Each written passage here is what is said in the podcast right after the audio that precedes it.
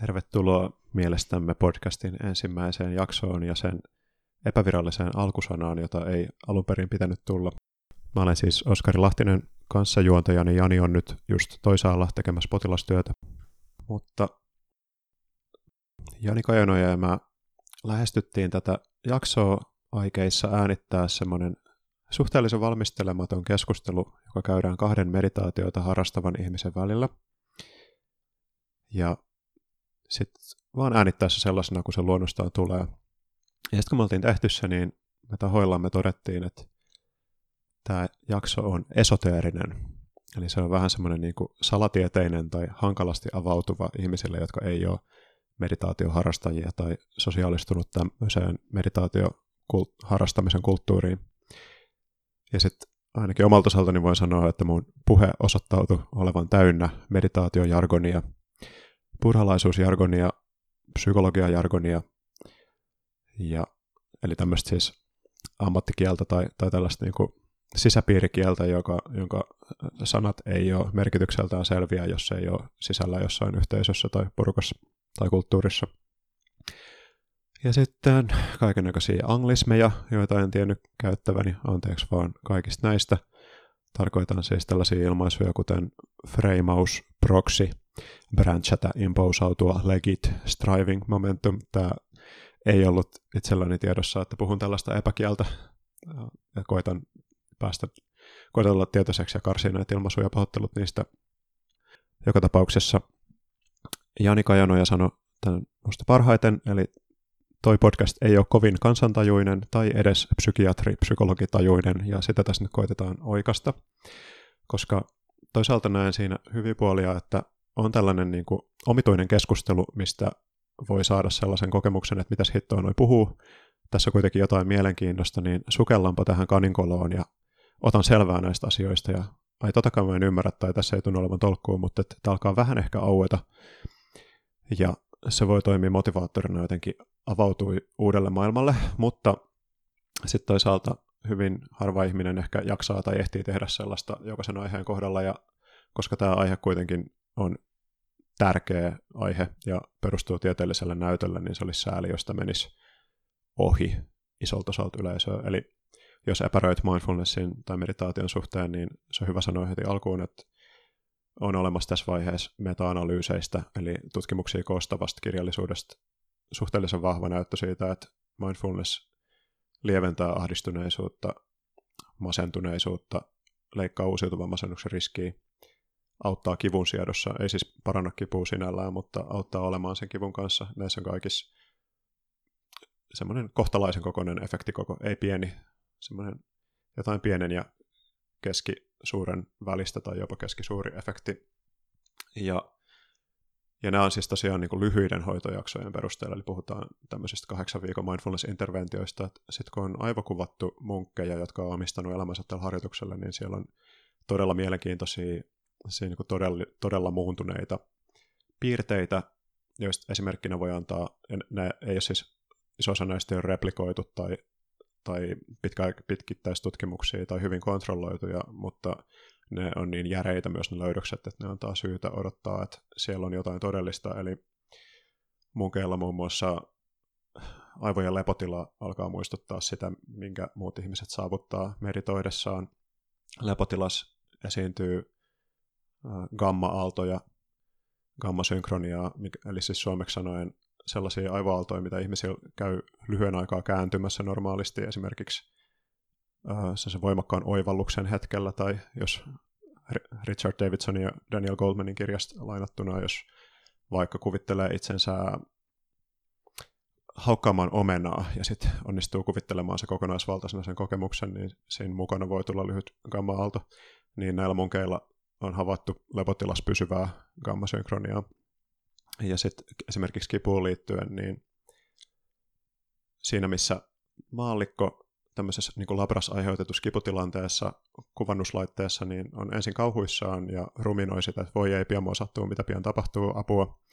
Sitten tulee se kipukokemus ja sitten sen jälkeen ruminoi sitä tapahtunutta, että apua, mitä tämä merkitsi mulle, tämä sattui niin paljon, voi ei kamalaa, toivottavasti se ei toistu.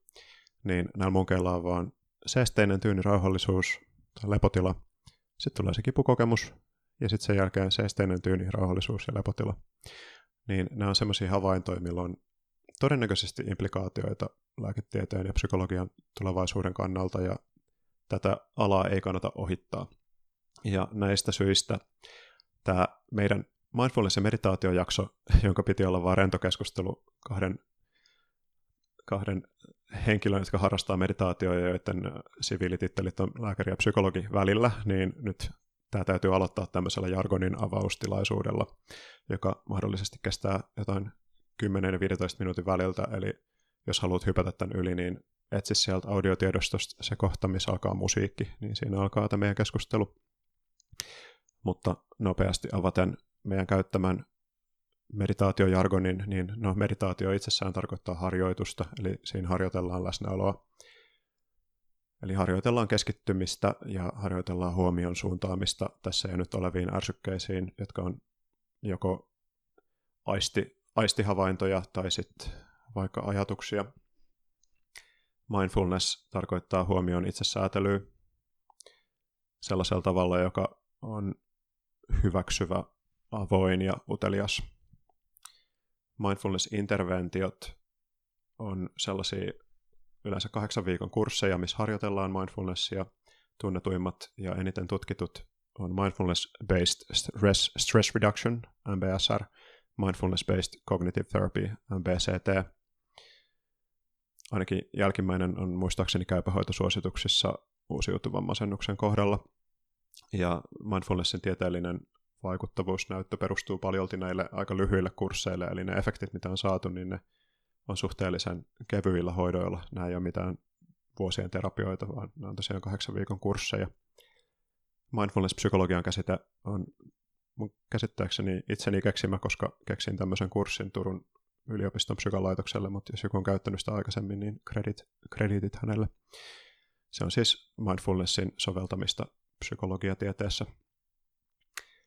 Ja retriitti on semmoinen intensiivinen harjoitusjakso, mikä voi kestää viikonlopun tai viikon tai kaksi viikkoa tai kolme viikkoa tai kuukauden tai kolme kuukautta tai vuoden tai kolme vuotta. Eli siis se tarkoittaa vain pitkäaikaista intensiivistä harjoitusjaksoa usein jossain aikaisissa rauhallisissa olosuhteissa, missä esimerkiksi voi valita hiljaisuus ja saattaa olla vaikka kahdeksan tuntia päivittäistä harjoittamista jaettuna yleensä istumisharjoituksiin ja kävelyharjoituksiin, mutta sitten on myös retriittejä, missä ei ole formaalia ohjelmaa ollenkaan. Niin kuin ne Sayado Utejania retriitit esimerkiksi, että annetaan vaan ohjeistus olla läsnä koko valveilla oloaika ja sitten sen jälkeen eletään elämää ja mindfulness-harjoitus on kaikki ne tilanteet, mitä siinä arjessa syntyy. Sitten on buddhalaisuusjargonia tässä jaksossa. Mä itse en ole buddhalainen, en piittaa juurikaan buddhalaisuudesta, muuta kuin välineenä, ja en piittaa siitä, saanko yksityiskohdat oikein. Tiedostan, että se saattaa ärsyttää tai harmittaa niitä kuuntelijoita, joilla on syvä henkilökohtainen suhde näihin traditioihin, mutta pahoittelut siitä en nyt rupea kyllä muuttumaan tässä asiassa tämän takia, että Jani suhtautuu käsittääkseni kunnioittavammin näihin asioihin. Mä en tiedä, mikä hänen itsemäärittely on, mutta koska hän viittasi itsensä militanttina ateistina tässä podcastissakin ainakin aikaisemmin, niin mä oletan, että hän ei ehkä määrittelee itseään burhalaiseksi. Voi korjata tämän, jos on toisin. Joka tapauksessa burhalainen jargon on päätynyt osaksi sitä kieltä, millä meditaatiosta usein puhutaan, ja tässä on tämmöinen niin sanottu kolmen kielen loukku, eli käsitteet on sekä suomeksi, englanniksi että paalin kielellä. Paali on siis se sanskritin lähe, lähisukulaiskieli, jolla varhaiset burhalaiset tekstit on aikanaan kirjoitettu ylös. Burhalaisuudessa on kolme traditiota. Theravada, joka on yleinen Kaakkois-Aasiassa ja Sri Lankassa. Sitten on Mahajana, joka on esimerkiksi Zen kuuluu siihen, eli Japanissa ja Kiinassa. Ja Koreassa sitten on Tibetin burhalaisuus, mitä esiintyy Tibetissä ja Mongoliassa muun muassa. Ja tämä Jogchen, D-Z-O-G, C-H-E-N harjoitus, jota jos tässä jaksossa puhutaan, jonka Sam Harris on popularisoinut oman appinsa ja kirjoitustensa kautta, on yhden tiibetin buddhalaisen koulukunnan sisällä oleva tantrinen harjoitus. Ja sen yleisyys ja maine perustuu varmaan osit aika laajalti tämän Sam Harrisin popularisointityöhön, mutta sitten myös tämmöinen Mingyur Rinpoche on kirjoittanut kirjoja ja on ollut paljon koehenkilönä vaikka näissä munkkikuvannustutkimuksissa, että hänet tunnetaan siitä. Sitten Dharman käsite mainitaan. Dharma tarkoittaa kaikkien buddhalaisten opetusten kokonaisuutta. Sitten puhutaan defilements-käsitteestä. Se on suomeksi mielenmyrkky, paalinkielellä kilesa. Se on siis buddhalaisuudessa keskeinen kolmikko, eli ahneus, vastustus ja harhaisuus. Tai ahneutta voi kutsua myös halu tai takertuva halu. Eli kun me puhutaan halusta ja vastustuksesta, niin me viitataan näihin tässä merkityksessä. Eli nämä niin sanotut kolme mielenmyrkkyä. Sayadaw Utechanian opetus pyörii laajalti näiden ympärillä. Hän on määritellyt meditaation semmoiseksi mielen rentoudeksi, jossa mieli on vapaa näistä haluamisesta ja vastustamisesta. Ja jos näitä esiintyy mielessä, niin silloin, mikäli ne ei ole niin kuin huomion piirissä, niin silloin sit se ei ole meditaatio siinä mielessä, mitä hän määrittelee meditaation, mutta sitten kun mieli, mielessä tulee tietoiseksi siitä, että, siellä, että kokemuksessa on johonkin asiaan kohdistuvaa halua, oli se sitten salkavalaa tai vahvaa tai vastustusta, niin sitten kun tämä tulee niin huomioon valokeilaan, niin sitten kyse on taas meditaatiosta. Käytetään semmoisia käsitteitä kuin samatha, ja oikeastaan me käytetään vain tätä samatha-käsitettä, se tarkoittaa siis keskittymismeditaatiota. Keskittymistilaa kutsutaan paalinkielellä samadhi, se ei esiinny tässä, koska mä viittaan väärin samadhiin samathana, itse asiassa en täsmälleen ymmärrä näiden kahden käsitteen eroa vieläkään, vaikka monasti olen sitä selvittänyt, mutta Sayadaw Utechania käytti niitä näin, että samatha on keskittymisharjoitus, samadhi on keskittyminen ominaisuutena. Buddhalaisuudessa todellisuuden kolme erityispiirrettä on pysymättömyys, epätyydyttävyys ja ei-minuus. Eli tämä, tota, jos meditaatioharjoituksen ymmärtää näin, että ensin harjoitellaan keskitty, keskittymistä, eli tätä samatha-harjoitusta. Sitten kun on tietty määrä keskittymiskykyä, niin on helpompi alkaa huomata, mitä omassa kokemuksessa tapahtuu tässä ja nyt. Niin se huomaaminen on mindfulnessia. Ja sitten sen huomaamisen myötä alkaa tuntea mieltään paremmin, kun huomaa, miten mieli käyttäytyy eri tilanteissa. Ja tämä niin viisaus mielen tuntemisen suhteen, niistä kutsutaan vipassanaksi, eli se on tällaisia niin kuin, oivalluksia, joita saa oman mielensä toiminnasta, ja ne oivallukset viime kädessä liittyy näihin todellisuuden kolmeen erityispiirteeseen, eli pysymättömyyteen, epätyydyttävyyteen ja ei-minuuteen. Pysymättömyys on englanniksi impermanence, paalinkielellä anicca. Epätyydyttävyys on englanninkielellä vaikka unsatisfactoriness ja paalinkielellä dukha. Se on käännetty välillä kärsimykseksi, mutta se käännös on epätarkka parhaan ymmärrykseni mukaan, eli epätyydyttävyys on hyvä käännös. Ja sitten ei-minuus on englanniksi not self ja paalinkielellä anatta. Me käytetään näitä sekaisin näitä termejä valitettavasti podcastin aikana, sorit siitä. Sitten tätä neljä tämmöistä positiivista ominaisuutta, mitä vipassana perinteessä usein kultivoidaan, on metta, karuna, mudita ja upekka. Ja toivon, että mä muistin ne kaksi viimeistä oikeassa järjestyksessä, mutta ne voi tarkistaa jostain. Kyseessä on siis rakastava ystävällisyys, myötätunto, myötäilo ja mielentyyneys. Erityisesti rakastava ystävällisyys, englanniksi loving kindness, paalinkielellä metta, on jotain, mitä paljon harjoitetaan vipassana retriiteillä ja Jani viittaa omaan mettäharjoitukseensa tämän jakson aikana ja puhuu siitä. Sitten käytetään sellaista käsitettä kuin rakentuneisuus. Se tarkoittaa siis sitä, että meditaatioharjoituksessa – usein huomataan, että kokemukset on olemassa tietynlaisissa olosuhteissa. Eli se, että huomaa jotakin, niin se on rakentunut sen päälle, että millainen kehokokemus on, mitä tunteita sattuu kokea sillä hetkellä, millainen vireystila on, onko väsynyt tai nukahtamaisillaan, onko ahdistunut tai kireä tai ylivireä, onko mielessä esimerkiksi epäilystä. Ja sitten ihan mitä nyt ikinä voi kuvitella, että mikä on sellaista, mikä vaihtelee kokemuksessa. Ja tämä niin purkautuminen jatkuu aika sellaisiin niin nyanssitasoihin asti, ja buddhalaisuudessa on oma käsitys siitä, että mitkä on niitä perustavanlaatuisia rakenne, rakennuspalikoita, mutta koska mä en välttämättä täysin jaa sitä, niin en mene siihen se syvemmin tässä. Oivalluksen käsitettä käytetään. Rob Burbea on sanonut oivalluksesta, että se on mikä tahansa, mikä vähentää dukkaa, eli mikä tahansa, mikä vähentää epätyydyttävyyttä kokemuksessa. Eli oivaltaa jotakin, tämä asia onkin näin kokemuksellisesti, ja sitten sen jälkeen dukka vähenee. Sitten voi olla joku muukin määrittely jossain. Tyhjyydellä tarko- tarkoitetaan tämmöistä, mä mielessä, että se on synonyymi tämän not self-kokemuksen kanssa, eli se on sen kokemista, että asiat tapahtuu ja ne ei tapahdu millekään minuudelle. Eli tavallaan kokemuksessa on tässä jo nyt olemassa vaan aistihavainnot ja välillä tulee jotain ajatuksia. Ja siinä on vähän, mm, vähän niin kuin kyse semmoisista tyhjistä prosesseista, jotka tapahtuu loppujen lopuksi ilman mitään keskipistettä tai minuutta, jolle se kaikki tapahtuu. Eli se voi sanoa näin, että henkilö on kyllä olemassa, Oskari Lahtinen henkilönä on olemassa, mutta minuus on jonkunlainen tarina, joka pitää luoda uudelleen ja uudelleen ja sitten uskoa siihen. Ja jos sen unohtaa ja vaan katselee, että mitä tässä nyt tapahtuu, niin sitten se voi alkaa näyttää siltä, että itse asiassa tässä nyt on pelkästään aistihavaintoa ja välillä jotain ajatuksia, jotka tulee riippumatta siitä, halusko vai ei, niitä ei voi itse valita. Ja esimerkiksi Sam Harris on johtanut tästä sen, että vapaa tahto on myöskin illuusio tai hallusinaatio.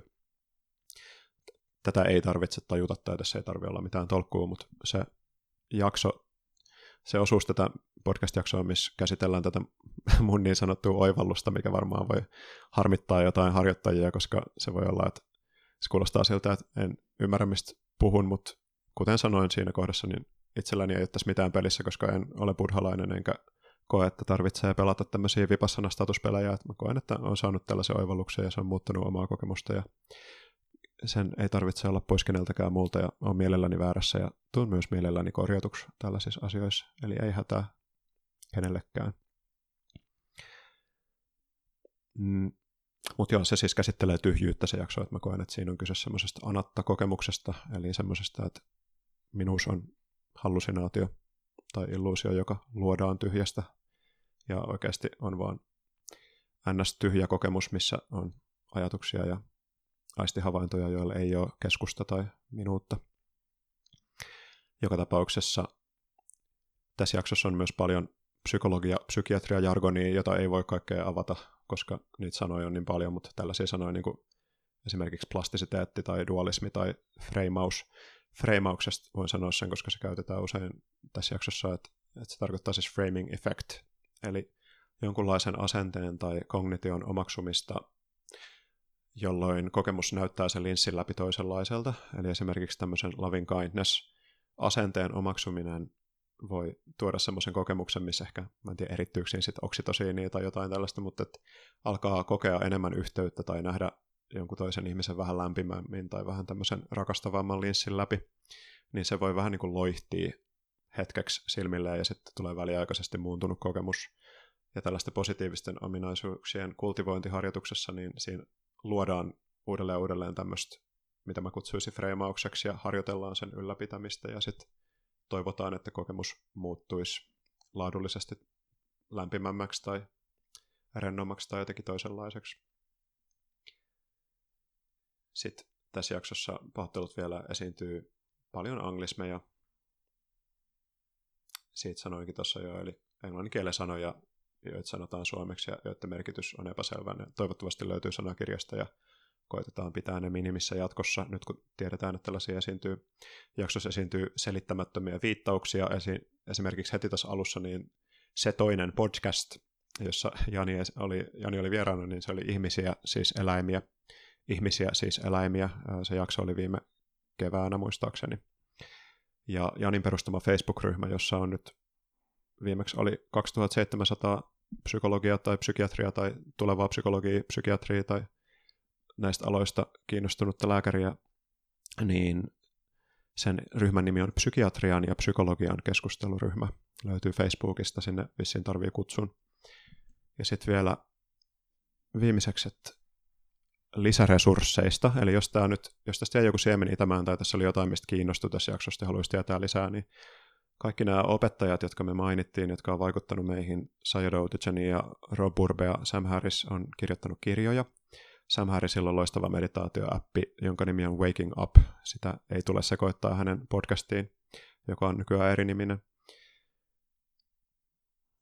Ja mä luulen, että siinä on about kaikki. Toivottavasti seuraavassa jaksossa ei enää tarvitse tehdä tällaista alkuselitystä. Toivottavasti nautitte podcastista. Jos haluatte antaa palautetta, niin mä luulen, että meillä on molemmilla sähköpostiosoitteet, jotka on muotoa etunimi.sukunimi at utu.fi. thank you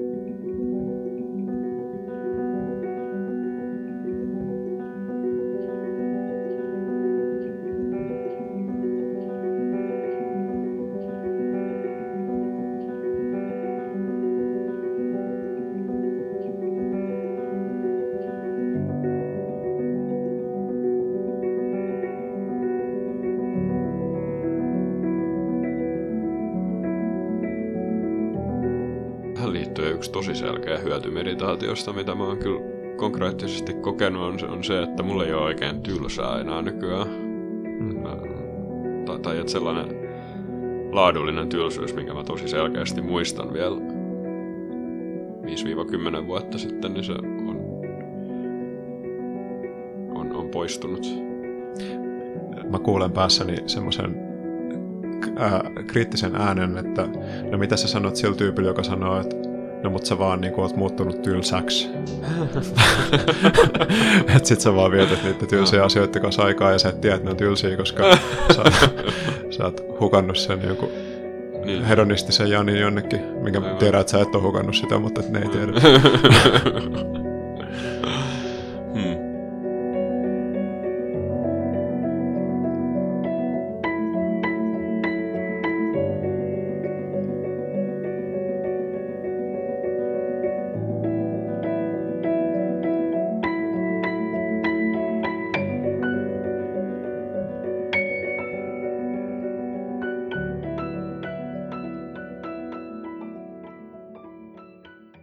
Tervetuloa kuuntelemaan Mielestämme podcastia ensimmäisen tuotantokauden ensimmäistä jaksoa.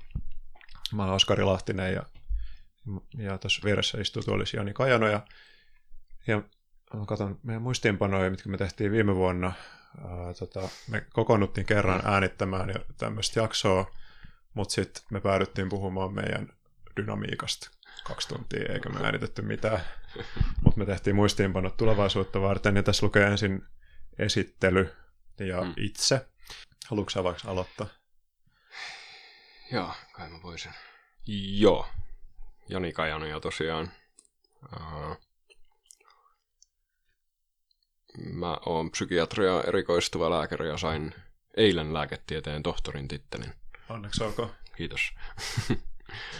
uh, on ehkä tämän jakson teemaan liittyen kahdeksan tai yhdeksän vuotta harjoittanut meditaatiota, mindfulnessia, vipassanaa. Ja en mä tiedä, ajankohtaisesti tulin juuri kung fu treeneistä ja, hmm. ja olen uupunut, mutta vaan fyysisesti. Mulla tuli mieleen se, kun tota, sä olit siinä toisessa podcastissa haastateltavana, ja sitten muistan, että sä aloitit sen sillä, että sä sanoit, että se on jännittää ihan tosi paljon. Hmm. Niin mua kiinnostaa, että jännittääkö sua nyt? Ei. Tää, tää makuuhuoneasetelma on jotenkin kotoisampi. No, no. siellä oltiin jossain julkisemman näköisessä tilassa. Joo, TKN Pro osoittimella. Mä istun meidän sängyllä, siis mun ja puolisoni ja Jani tuossa tuolissa vieressä. Eli ei jännitä Joo, ei, ei ainakaan niin paljon. Nyt kun mainitsit sen toisen podcastin, niin silloin mä esittäydyin äh, niin, että on psykiatria kriittinen, psykiatriaan erikoistuva lääkäri, joten ehkä voin, hmm. voin esittäytyä näin nyttenkin.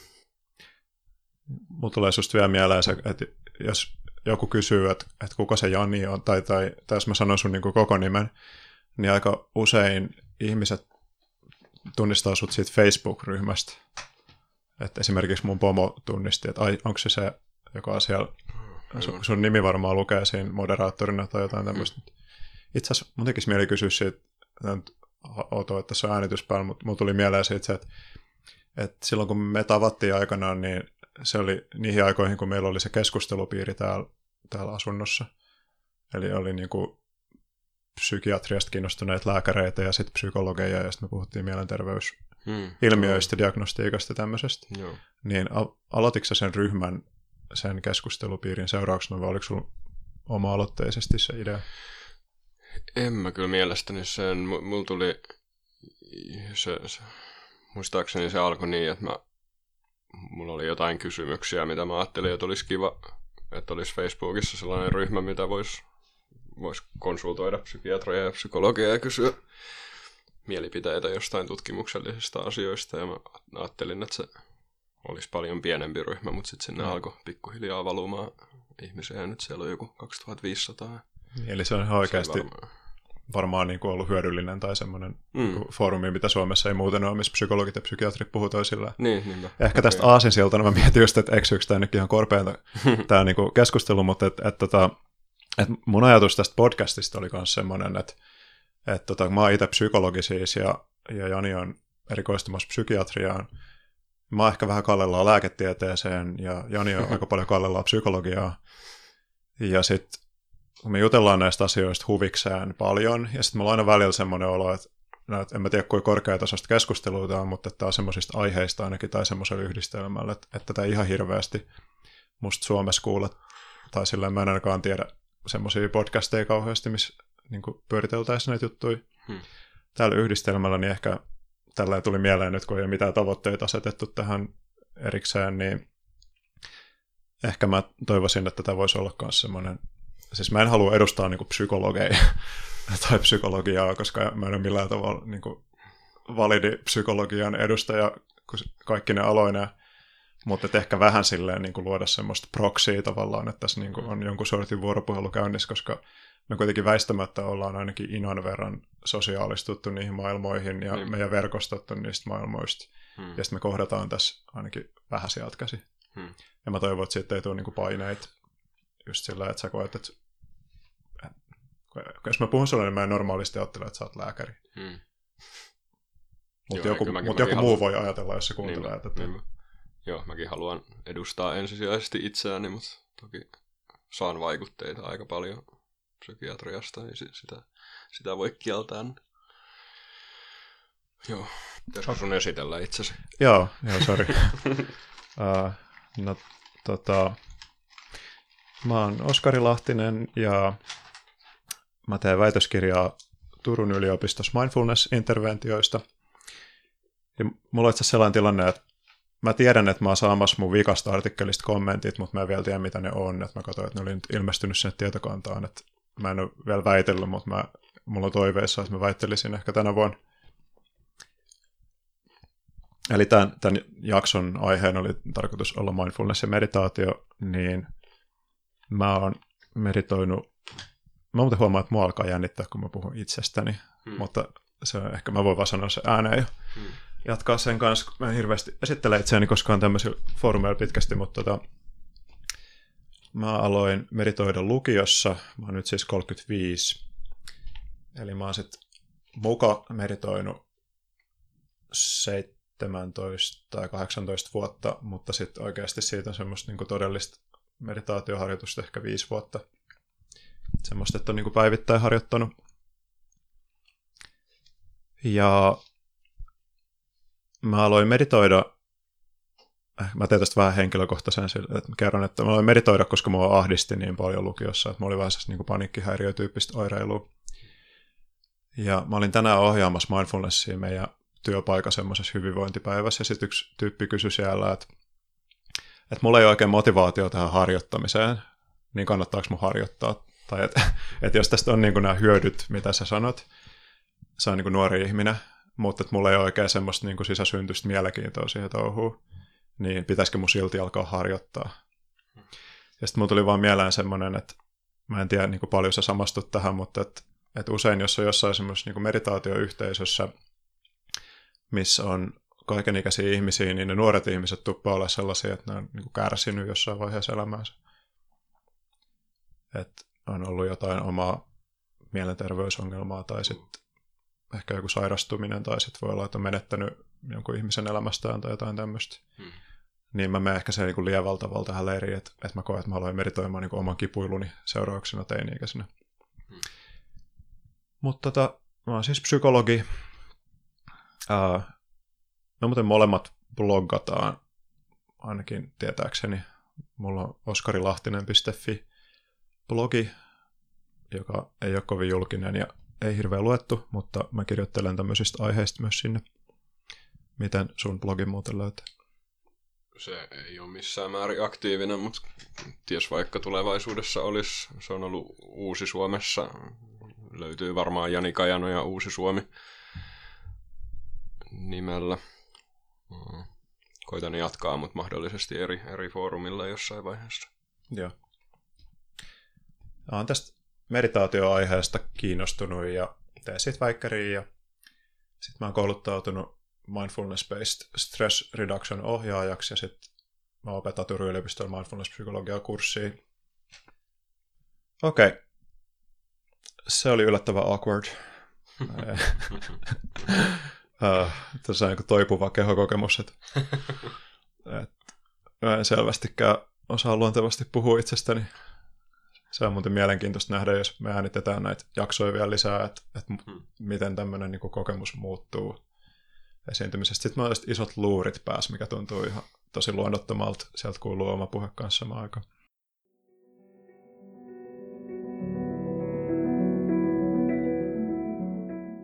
Mitä on mindfulness ja meditaatio? Ehkä mitä on mindfulness?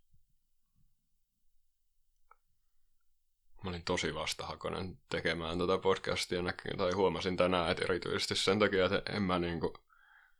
Mä, mä jätän ton vastauksen sulle, ei mulla oikein. Okay. tosi vaikea määritellä mm. kumpaakaan.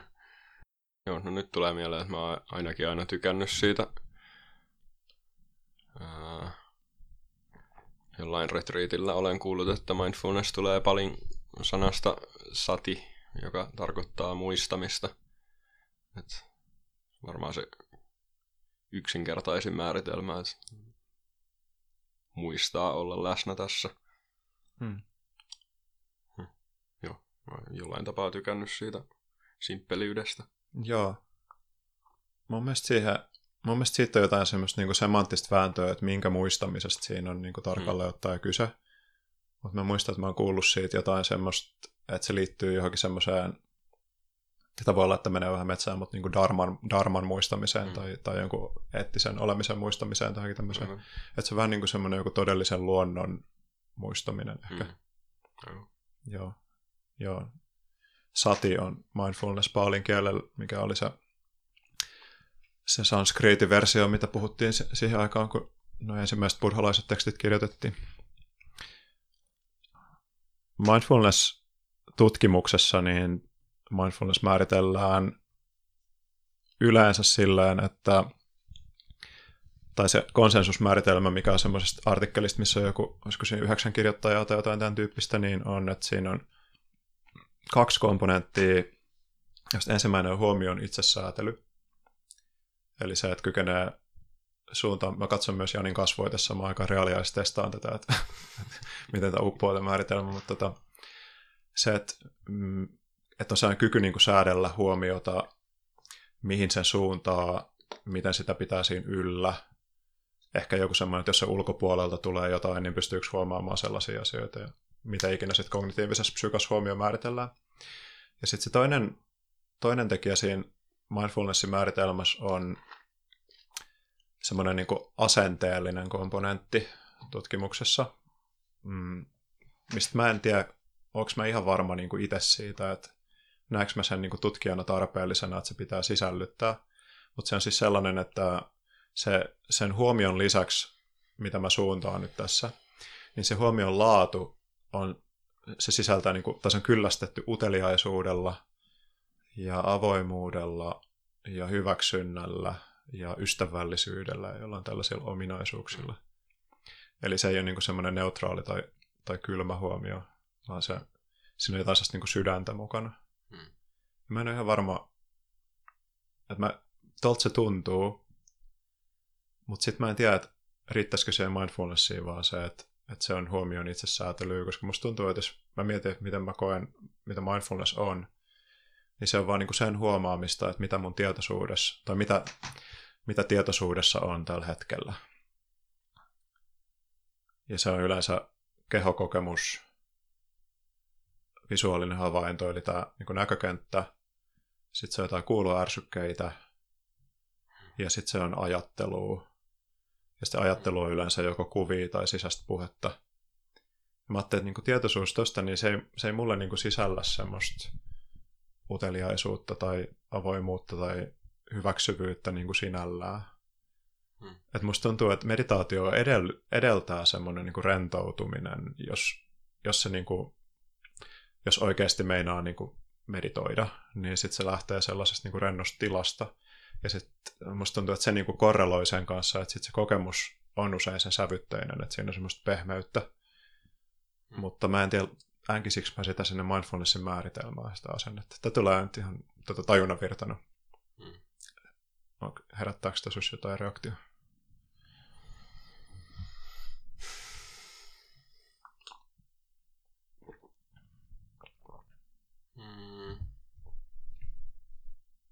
Joo, kyllä, kyllä mä olisin ehkä taipuvainen jonkun tuollaisen asenteen sisällyttämään siihen, koska kuvittelee, että mä voisin huomioida mun mielen sisältöä myös sellaisella tosi kärsimättömällä ja, ja tietyllä tapaa vihamielisellä asenteella, että, että olisi hmm.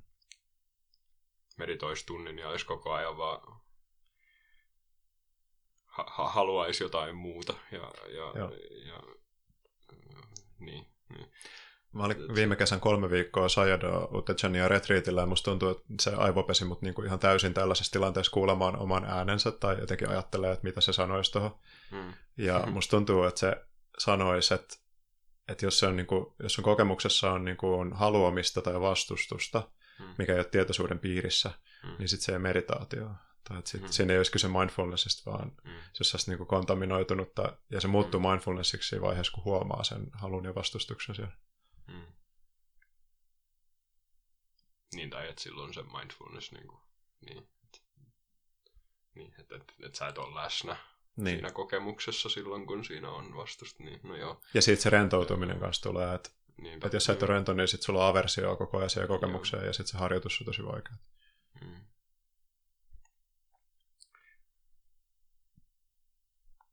Toisaalta kuulostaako toi sit vähän tuomitsevalta, että se ei ole, tai tuntuisi pahalta sanoa, että se ei ole sitä harjoitusta silloin, kun on näin, koska mm. se on jotenkin aika epärealistista ajatella, että koko ajan olisi, olisi tietoinen siitä kokemuksesta jotenkin.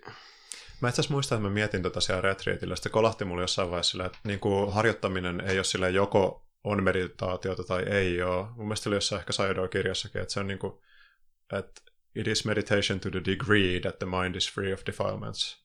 Hmm. Ja se on vähän niin kuin prosenttiluku tavallaan nollasta sataan, että, että siinä määrin kun sä hmm. tiedostat niin kuin ne halun ja aversion, niin siinä määrin se on meditaatiota. Hmm. Eli se voi olla vaikka 42 prosenttisesti meditoimassa tai jotain tämmöistä, siellä on niin kuin 58 prosenttia tiedostamatonta aversioa. Hmm.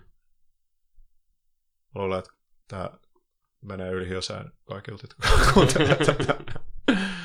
Mutta tota, musta toi kuulostaa edelleen hiukan suorituskeskeiseltä. Mä sanoisin ehkä mieluummin, että niin kauan kuin on niin kuin sitoutunut yrittämään parhaansa, niin silloin, se on, silloin mä pitäisin sitä meditaationa niin kuin sitoutumaan, yrit, mm. niin kuin, sitoutumaan huomi, huomioimaan kaikki, mitä mielessä tapahtuu. Koska niin. tulee, tulee joitain hetkiä, milloin sä vaan oot nolla prosenttia läsnä.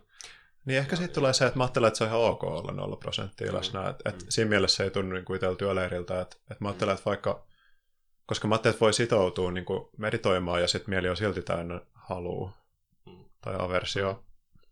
Että tavallaan, niin en mä tiedä tarvitseeko se jäädä jumiin, niin kuin, että mi, mitä täsmälleen ottaen, niin kuin, mikä lasketaan meditaatioksi ja ei lasketa. Mm. Mielestäni se oli vaan niin kuin, ehkä iso oivallus huomata se, että, että silloin kun kokemuksessa on vaikka paljon halua, niin sit, silloin se, se ei ole niin kuin semmoista samanlaista huomion kiinnittämistä, mm. tai että si, siinä on joku semmoinen häilyvyys ja semmoinen niin kuin, se niin kuin hämmentyneisyys tai sekavuus, mitä siinä ei ole silloin, kun mm. huomaa vaikka sen, että nyt mä haluan tätä asiaa, mm. ja sitten se halu ja vaikka joku sen niin kuin kehollinen tekstuuri, jos se on oikein fyysistä halua, niin sitten kun ne tulee niin kuin huomion piiriin, mm. niin se muuttuu ihan tyystin, ja sitten yhtäkkiä mm. mielessä ei enää ole niin kuin semmoista salakavalaa halua, vaan sitten mm. sä pystyt meditoimaan sitä halua. Mutta tota, Uh, mä olin kirjoittanut tuonne lappuun semmoisen, mistä me puhuttiin viimeksi, mikä on niin oma polku harjoituksessa. Mm. Niin mä luulen, että, että tämä itse asiassa ehkä vähän branchaa sinne suuntaan nyt keskustelu. Mm. Eli ehkä se, että miten, miten on niin itse lähtenyt liikkeelle harjoituksen kanssa aikanaan ja sitten millaisia välivaiheita siinä on ollut tai jotain semmoisia, että missä on niin oivaltanut jonkun asian tai oppinut jotain. Koska musta tuntuu, että vaikka toi, mitä me puhuttiin tuosta Sajadosta, niin se on mulla semmoinen niin viimeaikainen juttu, mikä muutti omaa harjoitusta aika paljon. Pitäisikö meidän koittaa tehdä tämmöinen? Koitetaan vaan. Haluatko koittaa aika?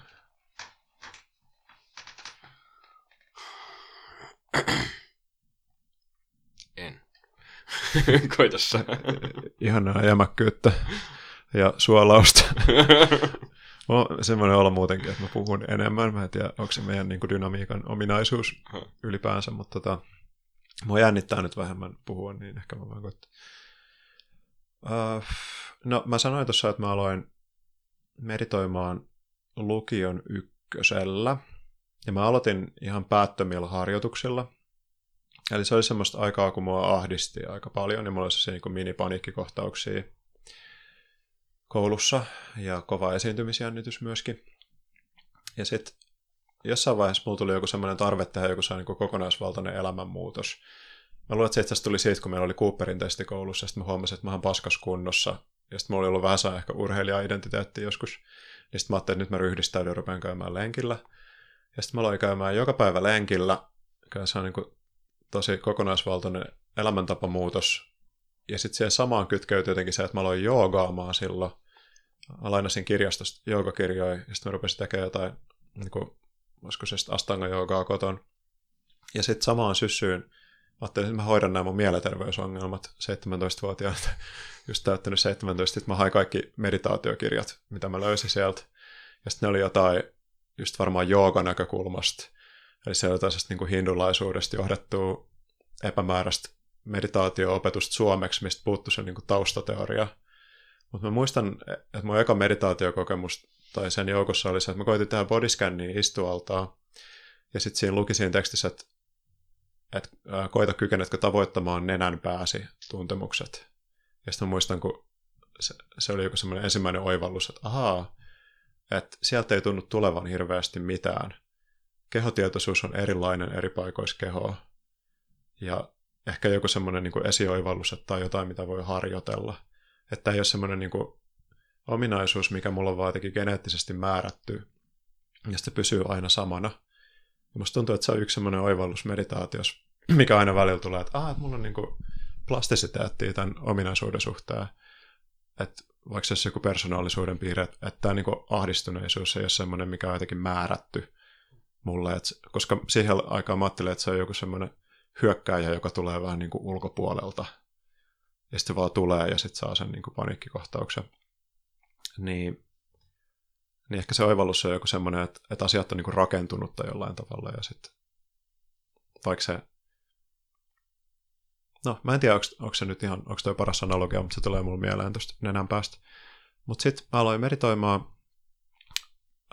semmoisia ehkä jotain kehoskannauksia. Sitten mä löysin sen buddhalaisia kirjoja seuraavaksi, mikä oli vielä huonompi suunta. Mä en tajunnut siitä mitään.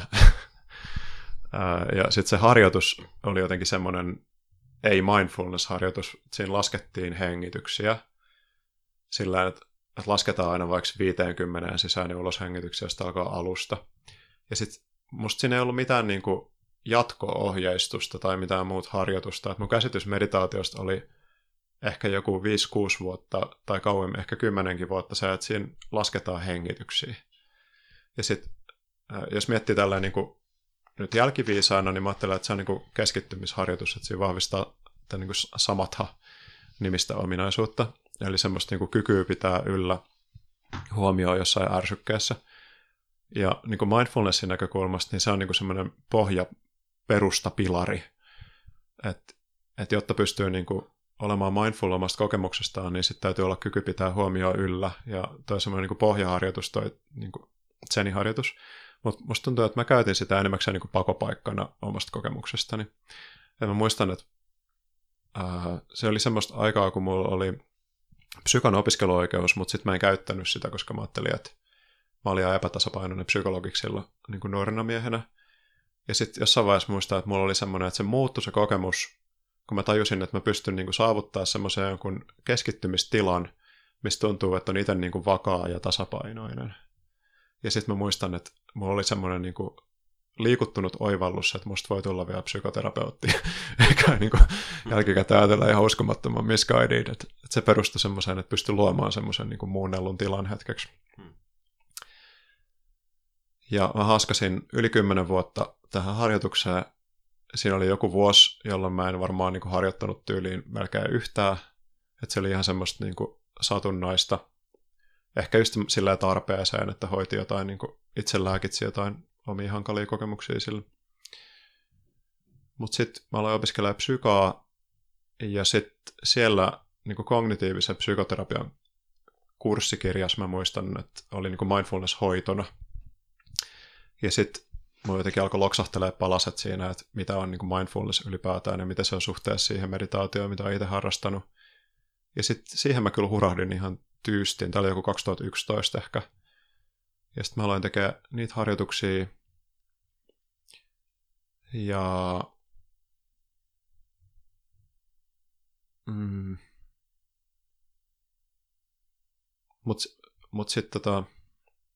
Musta tuntuu, että sen, siinä on, niinku se, jos tekee semmoista niinku sekulaaria mindfulnessia, niin siinä sitten taas ei ole semmoista niinku teoriaa oikein. Mikä mä kuvittelisin, että sulle, puhun siis Janille, on varmaan niin kuin just vipassanasta, niin kuin, että se, se dharma on aika extensive, että siellä annetaan hirveästi tietoa siitä, että, että millainen kokemus on ja mitä voi huomata siitä kaikkea tämmöistä. Mm. Niin musta tuntuu, että semmoisessa niin kuin John Kabat-Zinn MBSR, Mindfulness-Based Stress Reduction tai, tai sitten toi Mindfulness-Based Cognitive Therapy, niin siellä niin kuin annetaan se mindfulness-väline, ja sitten vähän niin kuin jätetään sen armoille, että sä sitten huomaat, mitä sä huomaat, mutta ne ei kerro sulle tavallaan siitä ihan hirveästi, että mitkä ne asiat, minkä suhteen sä voit sitten niin viisastua. Että siellä annetaan jotain semmoisia niissä kirjoissa niin kuin asenteita, mitä voi kultivoida, niin kuin joku hyväksyminen ja aloittelijan mieli ja tämmöistä. Mutta siellä ei ole semmoista niin kuin syvempää leveliä.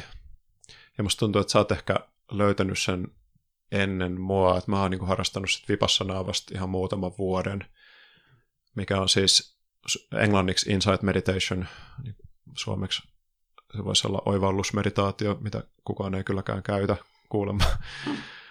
Mutta tota, mä koitan tiivistää että jotenkin. Ää, okay, sanotaan, että sen harjoitus, mitä mä tein ekat yli 10 vuotta, niin se on vaan keskittymisharjoitus. Sitten kun on vähän keskittymistä, niin sitten voi alkaa huomaamaan omassa kokemuksessa asioita. Se on mindfulnessia, eli huomaa sen, että mitä kokee, mitä tuntee eri tilanteissa, miten käyttäytyy ja alkaa tulla siitä niin kuin tietoisemmaksi.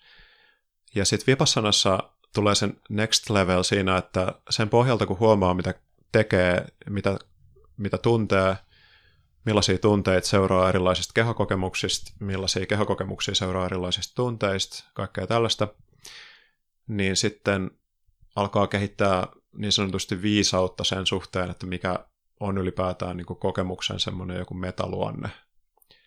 Ja Vipassanassa sitä viisautta kehitetään todellisuuden kolmen erityispiirteen suhteen erityisesti, mitkä on uh, impermanence, uh, dukka, eli epätyydyttävyys, ja sitten se, että minuus on illuusio. Ja monet ihmiset, kuten minä, oppii nämä niin akateemisina asioina ensin. Eli sulla vaan kerrotaan, että näin on, ja sitten alkaa huomaamaan asioita. Mutta sitten tota, sit kun mä olin sitä vipassanaa puhunut vähän aikaa, niin mä törmäsin Sam Harrisin no siihen Waking Up-kirjaan, jonka se on kirjoittanut, ja sitten siihen appiin, jonka se teki mm, mitä mä olin beta-testaamassa tuurilla silloin, kun se, ennen kuin se ilmestyi. Ja se artikuloi ton niin kuin no self-opetuksen tai sen niin kuin tyhjyysopin sellaisella tavalla, joka jysähti mulle sit jollakin NNL-kuuntelulla. Muistan, että mä kuuntelin monta kertaa sitä semmoista podcastia, missä selittää sitä, ja sit siihen päälle mä tein sen 50 päivä kurssin, mikä siinä se appis oli. Ja se on ainoa semmoinen niin legit, legitiltä tuntuva oivallus, mikä mä koen, että mulla on ollut niin vipassanan suhteen. Että tuntuu, että sitten kun se jotenkin loksahti se, se kokemuksellinen puoli sinne, niin se ei ole enää muuttunut.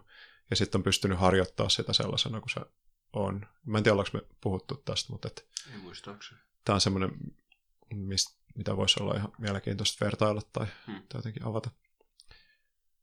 Eli se, mä suosittelen sitä Sam Harrisin Waking Up-appia lämpimästi. Ja sitten sen jälkeen, niin sitten mä olin siellä Sayado Utechania Retreatilla viime kesän kolme viikkoa.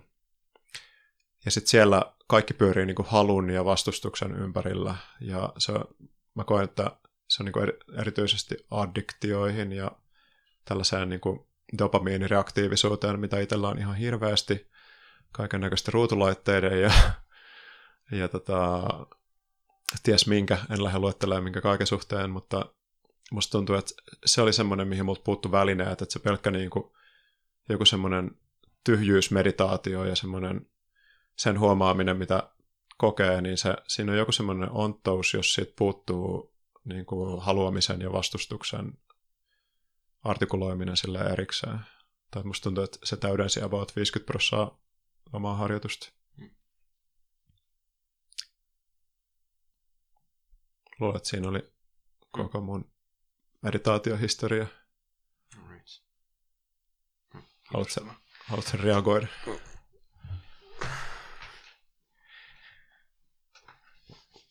Ja ehkä mä alan vaan kertoa omaa, niin toi oli, oli kiinnostava koska tullaan tietyllä tapaa kyllä erilaisista lähtökohdista. Ja...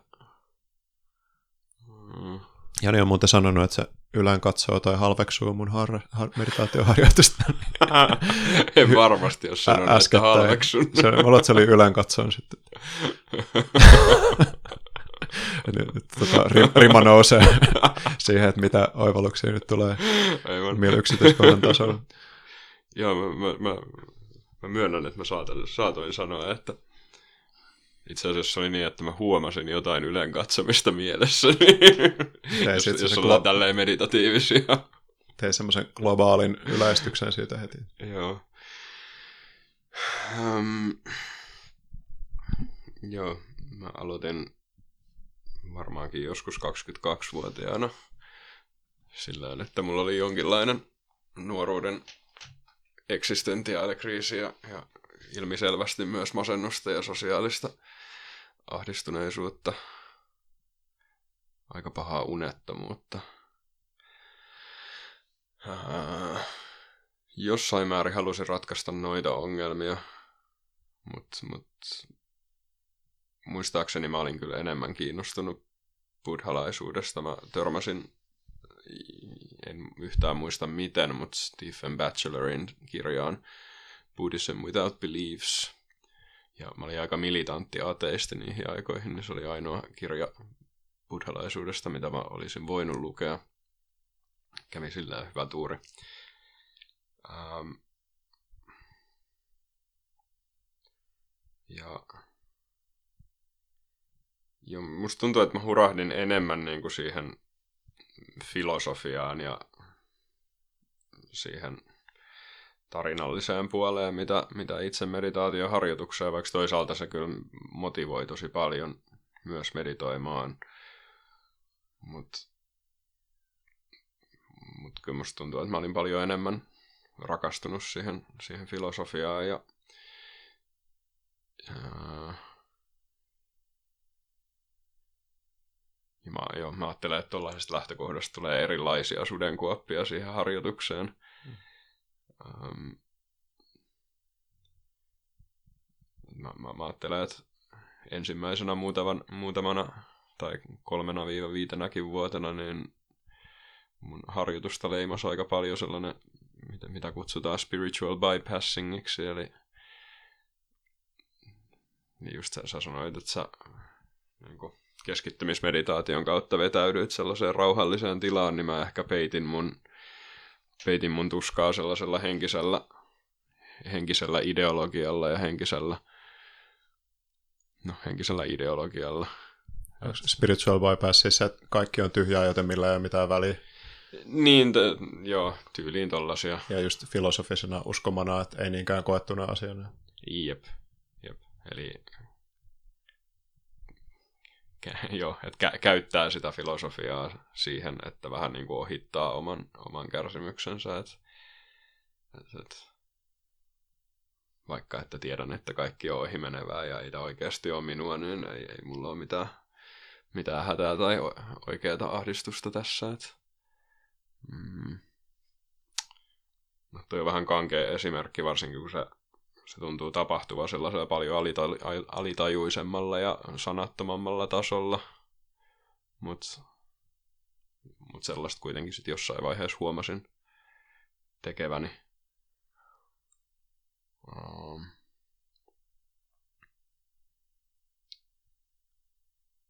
Joo.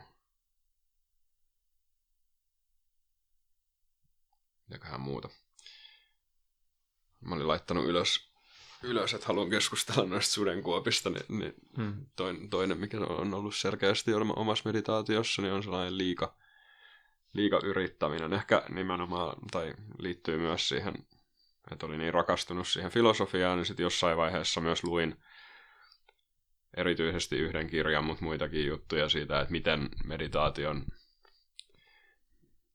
jonkun opettajan mukaan on tarkoitus edetä ja minkälaisia kokemuksia siinä voi ajan myötä odottaa saavuttavansa. Mm. Ja mä olin kyllä tosi pulassa, kun mä olin lukenut sen kirjan, että sit, äh, varmaan seuraavan vuoden mun meditaatio oli sellaista, että, että, että lähinnä vaan tosi kireästi kes, yritti keskittyä ja, ja lähinnä koko ajan odotti sitä, että no milloin, milloin mä nyt saavutan sen niin kuin, jonkinlaisen kosmisen räjähdyksen, milloin kaikki mun kärsimys poistuu tai jotain vastaavaa, mm. mutta mm, se ehkä kulminoitu sellaiseen vielä, että mä olin kolmen viikon retriitillä ja, ja se oli vaan tosi intensiivistä kärsimystä koko ajan ton takia, että mä, mä yritin tosi tosi kovaa ja se oli vaan joo, se, se ei ollut yhtään kivaa. Sitten mä vähän romahdin jossain vaiheessa siinä kahden viikon kohdalla ja mietin jo keskeyttäväni ja lähteväni kotiin ja lopettavani kokonaan meditaation. Ja... Hmm. Um, se oli tosi hyödyllinen kokemus sen jälkeen. Mä en, tai, tai huomasin jotain siitä, että mitä mä teen itselleni ja, ja miten paljon se halu, halu ja tavoite, hakuisuus mm, että, minkälaisen laadun se tekee siihen meditaatioon ja mitä. Mikä vuosi toi oli? Ja mua kiinnostaa myös, mikä se kirja oli. Muistaakseni 2016. Se kirja oli Daniel Ingramin Mastering the Core Teachings of the Buddha.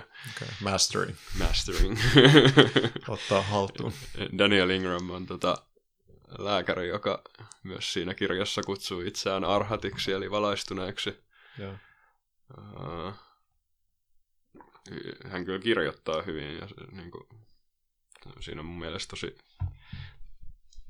tosi tiivistetysti kerrottu sitä filosofiaa, mutta mut mun kaltaiselle ihmiselle, joka jolla oli tollainen ongelma, niin se ei tehnyt ollenkaan hyvää lukea, lukea niistä. Niin se kuulostaa siltä, että mä tiedän, että sä oot ollut Sajoda Outagenia Retreatillä ennen mm. tota, mm. eikö niin? Mm. Jos se oli siinä kesänä. Niin se kuulostaa siltä... Se oli sen jälkeen. Ei kun... Eikö, sori, joo, mä olin just ennen sitä. Niin, niin se, joo, joo. se, se on sillä hämmentävää, koska jos miettii, mm. että kuin massiivisen niin kuin, huomioon se kiinnittää siihen haluamisen ja vastustamisen mm. dynamiikkaa ja sitten kuin iso osa noista opetusta. Mm. Et, koska toi mulle kuulostaa siltä, että tuossa on niinku ihan, varmaan ihan massiivinen määrä haluamista, että olisi mm. tietynlainen kokemus ja sitten harjoitus vaan pyörii sen ympärillä. Mm. Niin Joo. se ei niinku sulla jättänyt lommoa samalla tavalla sun harjoitukseen, se, koska musta tuntuu, että se Sayadaw kanssa mulla meni niinku konseptit ihan uusiksi ton suhteen, että Hmm. Että tuntuu, että ei ollut niin kuin huomioinut sitä haluamisvastustusjuttua oikein ollenkaan, ja sitten yhtäkkiä hmm. se räjähti jotenkin omaan harjoitukseen. Sä oot jotenkin pystynyt lipumaan immuunina sen, sen retriitin yli. No mä sanoisin, että sekin teki kyllä jonkinlaisen vaikutuksen, koska mä muistan sen Tetsania retriitin sillä että, että, että siellä oli tosi leppoisa tunnelma ja ei, ei millään tavalla rohkaistu sellaiseen suorittamiseen, niin se oli hyvin erilainen retriitti mulle, että mä,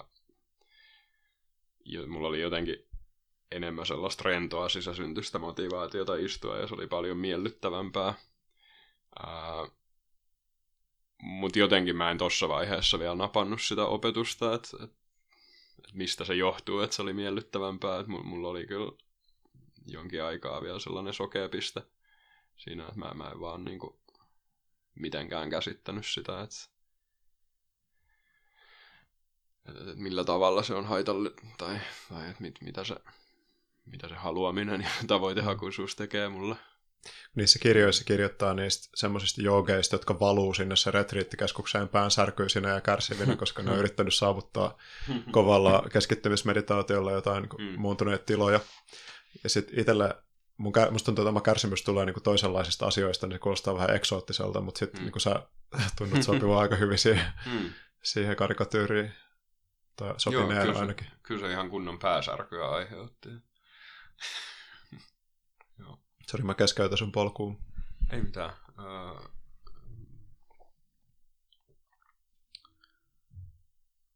Ei, ei mulla varmaan hirveästi ole enempää sanottavaa mulla on edelleenkin tekemistä ton kanssa. Huomaan usein olevani uudelleen ja uudelleen haluavani saavuttaa jotain meditaatiolla. Mä luulen, että se nyt ei, ei ole sellainen, mikä täysin loppuu. Ainakaan pitkään aikaa. Hmm. Uh, nyt viimeksi mä olin kolme viikkoa retriitillä, missä keskityttiin enimmäkseen myötätuntoon – tai keskityin.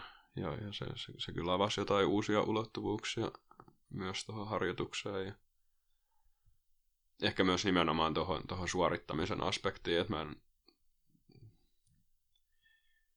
ähm, en, en ole pitänyt itseäni mitenkään erityisen ankarana itseäni kohtaan, mutta sitten kun kolme viikkoa harjoittaa myötätuntoista asennetta itseään kohtaan, niin siinä huomaa, että mm että vähintäänkin mä voisin olla niin kuin, lepposampi ja, ja rakastavampi itseäni kohtaan. Hmm. Mua siis kiinnostaa toi myötätuntoharjoitus, koska se ei ole tällä hetkellä osa mun omaa niin päivittäistä hmm. harjoitusta, niin mä oon huomannut, että sä oot saanut siitä ilmeisesti viime aikoina hmm. paljon. Ja nyt kun sä puhuit siitä, niin mä ihan niin kuin sekunnin pari omistin sillä, että mä koitin niin kuin ampua semmoisen mettanuolen mhm. itseäni, koska mä koen edelleen tämän... Niin kuin, Metta on siis myötätunto palin kielellä. Tai lavinkainen se oikeastaan. Mm, Karuna on myötätunto. Niin, joo, totta. joo. meditaatio natsilasta päivää. tota, niin niistä huomasi vaan sen, että ah, itse asiassa tästä tuli tämmöinen niin kuin mukava pehmenemisen tunne suhteessa tuohon aikaisempaan kokemukseen. Ja se tuntuu vähän semmoiselta niin framing-efektiltä, että vähän niin kuin, että siinä tulee joku sellainen kognitio, että, että ei hätää tai joku semmoinen, että kaikki on hyvin tai jotain muuta. Hmm. Ja sitten ehkä joku pieni vaste jossain lihaksistossa tai hermostossa. Hmm. Niin tota, jos yhdistää tämän siihen, miksi mä lopetin metton tekemisen, kun mä tein sitä päivittäin hmm. jossain vaiheessa, mutta se Sayado Retreatillä just, niin sehän dumaa ihan täysin kaikki nämä niin kuin myötätunto ja loving kindness ja uh, sympathetic joy ja equanimity, myötäilo ja niin kuin mielentyynöysharjoitukset semmoisena niin laastareina, että ne on jotain, mikä liimataan sen niin kuin haluavan, ahneen, aversiivisen ihmisluonnon päälle, ja mitään todellista muutosta ei tapahdu ennen kuin huomaa nämä niin kuin oman ahneutensa ja oman aversiivisuutensa ja oman harhaisuutensa ja sitten hiljalleen niin kuin ne alkaa kitkeytyä. Ja mä jotenkin ostin sen silloin, tai ainakin olin niin kuin valmis kokeilemaan sitä, että jos mä oonkin niin kuin harhanen tämän mettan suhteen, vaikka se tuntuu musta niin kuin hyvältä. Ja se on semmoinen, että siinä heti niin kuin rentoutuu. Hmm.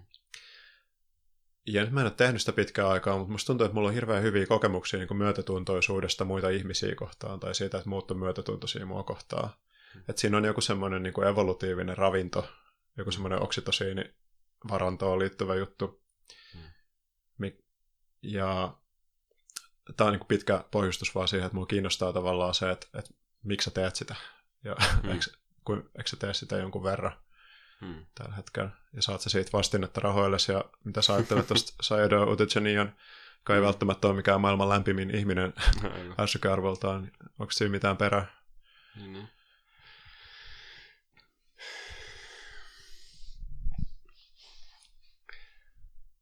Niin, mun kohdalla varmaan se, sekä tämä nykyinen mieltymys, että, että se, että mä en ole hirveästi harjoittanut tätä aiemmin, on, on se, että että, että mä koen sen erityisen vaikeaksi. Itselle mun ei ole helppo saada mitään selkeää rakkauden tai myötätunnon kokemusta. Ei, ei itselleni eikä muille ihmisille. Ää,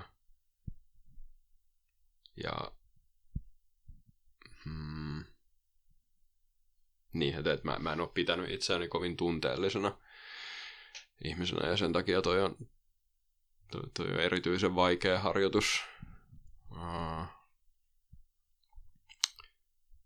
Ja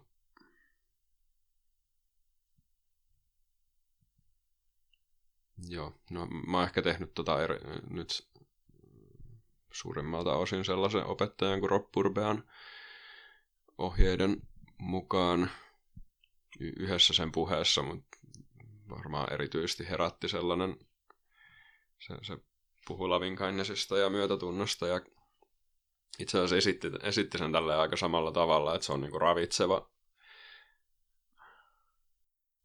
Semmoinen niin, niin, ravitseva tekijä me, meille ja että se um, vähintäänkin auttaa siinä varsinaisessa harjoituksessa, että mitä, mitä, mitä enemmän rakkautta ja myötätuntoa kokee, niin sitä helpompi on päästää sellaisista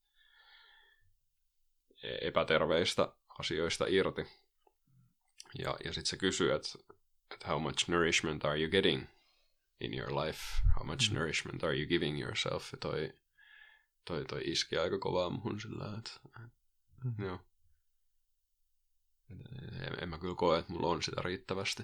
Mm. Ja joo, mitä tulee tuohon Tejonian kritiikkiin, niin kyllä mä näen se ihan validina. Sillä että lavinkainnisia ja myötätuntojuttuja on varmasti, tai on mahdollista tehdä niin kuin kaikkea meditaatiota silleen, että niin kuin mä onnistuin kuitenkin tekemään vipassanaakin pitkään aikaa silleen vaan haluamalla. Mm. Mutta ehkä, ehkä tämä lähestymistapa, mitä mä oon tehnyt, niin se mä, mä koen sen vaan pienenä modifikaationa vipassanasta, että siinä on korostetaan enemmän sitä myötätunnon aspektia, mutta et, kuitenkin se itse harjoitus on aika paljon kehon skannaamista ja sen mm. niin kuin, tuntemusten myötätunnon laajentamista ulospäin, mutta et,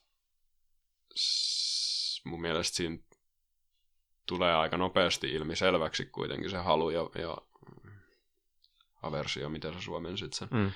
Vastustus. Vastustus. Mm. Et, et, niin, mä, mä ajattelen, että se on sellainen, mikä kehit, kehittyy kyllä siinäkin harjoituksessa, että jos mm. kovasti yrittää olla myötätuntoinen, niin kyllä se jossain vaiheessa tulee ilmiselväksi, että, että en mä ole koko ajan myötätuntoinen, että mulla on muitakin. Joo. Ja, ja sitten voi kohdistaa myötätuntoa niitä, niitä mielen tiloja kohtaan. Ja...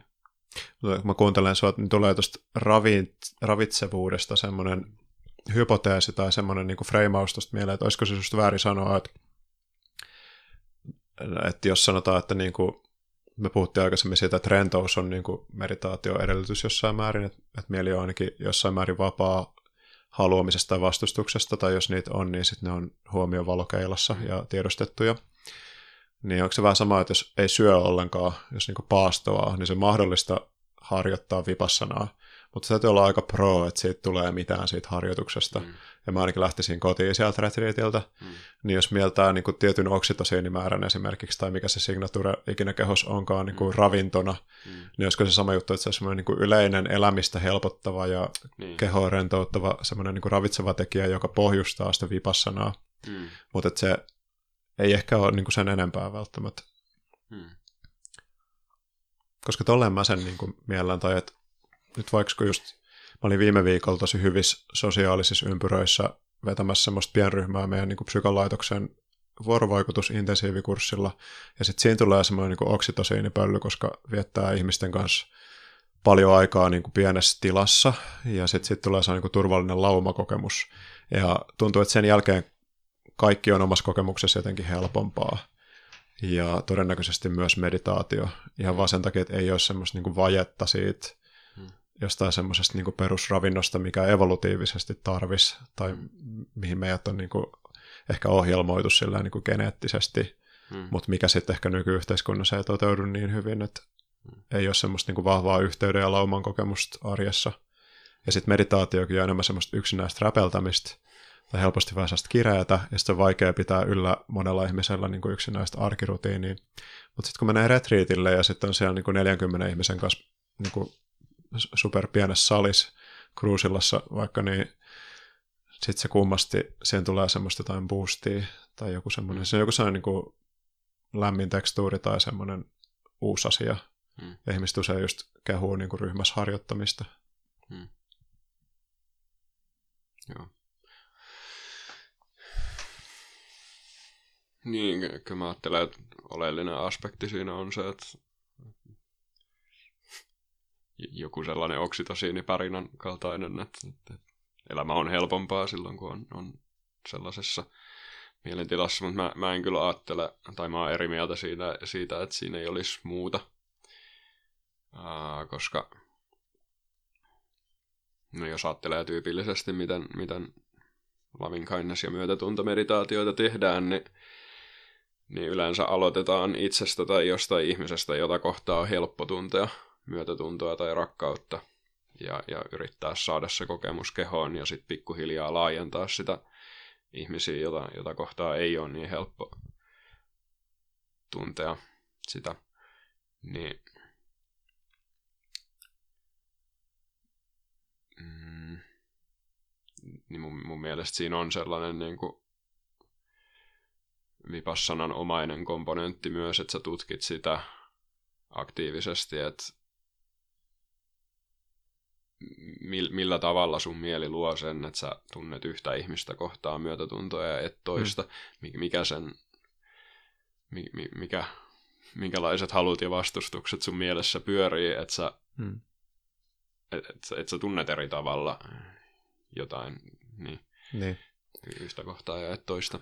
Mutta eikö tämän logiikalla niin vero, veropalautuksen täyttäminen on vipassanaa, koska mm. sulla on erilainen rakentunut suhde erilaisiin päätöksiin, mitä sä teet siinä tai, tai niin kuin mikä tahansa inhimillinen toiminta on vipassanaa, sit kun sä huomioit sitä, että miten niin, mieli toki. käyttäytyy joo, sen joo. parissa. Niin, että et sitä voi soveltaa tuohon mettaan kanssa. Mm. Joo, joo. Pelkästään tämän takia tämä podcast kannatti äänittää, koska musta tuntuu, että mä kiinnostuin mettasta uudestaan. Ehkä semmoisena niin pieninä mettanuolina, mitä on kuullut joidenkin ihmisten ampuvan kävellessään vaikka rautatieasemalla. Aivan. Et en mä tiedä, haluanko mä alkaa harjoittaa sitä intensiivisesti. Se tuntuu musta vähän sellaiselta niin strivingilta, että hmm. just kun siinä täytyy luoda niitä niin kuin mielikuvia ja hmm. siinä voi vaikka visualisoida. Se on vähän niin kuin iltarukous, missä toivoo niin kuin hyvää ihmisille. Hmm. Mutta sitten siinä voi olla sellaisia fraaseja, että may you be well, may you be free from suffering. Ja sitten täytyy toistaa kaikki ne fraasit ja sitten niin kuin luoda mielikuva kaikista niistä ihmisistä. Ja hmm. Musta tuntuu, että mä niin kuin luisun suorittamiseen siinä mm. todella herkästi, ja sekin on jotain, minkä voi vaan huomata, mutta silti se tuntuu vähän työläältä. Mm. Että ehkä joku tuommoinen intuitiivisempi tai kehollisempi versio siitä voisi mm. toimia paremmin. Joo. Joo, mä oon inhonnut niitä lauseita, mutta sitten mä kuitenkin päädyin tekemään niitä, kun se opettaja sanoi, että, että sitten kun niitä on vuosia tehnyt samoja lauseita, niin ne pikkuhiljaa absorboituu kehoon silleen, että ne triggeroi sit helpommin sen myötätunnon pelkästään siitä, että, että, että lausuu ne Mm. lauseet. Mutta en, en mä käytä, tai, tai enimmäkseen en käytä energiaa siihen, että, että kyllä mä pyrin jotenkin olemaan, te, tekemään sen mielekkääksi itselleni jo, jollain muulla tavalla kuin toistamaan lauseita. Mä en ole myöskään Joo. hyvä visualisoimaan, mä en saa ihmisiä mun mieleeni oikeastaan ollenkaan. Et, et, et sit mä voin, voin väläyttää jonkun ihmisen mielessäni ja sitten koittaa pitää jotain Mm. yleistä fiilistä siinä, siitä, siitä ihmisestä. Ja Okay. En, enemmän se on kehollista, mitä, mitä mä nyt teen. Mielenkiintoista, koska mulla mulla on tosi vahva se visuaalinen puoli siinä, Hmm. mutta se vie myös semmoista niin kuin kognitiivista energiaa, että Hmm. hmm. et siinä väsyy helposti. Mm. Tässä alkaa tuntua vähän työläältä. Hmm. Joo. Okei. Okay. Tämä oli vissiin vielä sun meditaatiopolku. Aivan.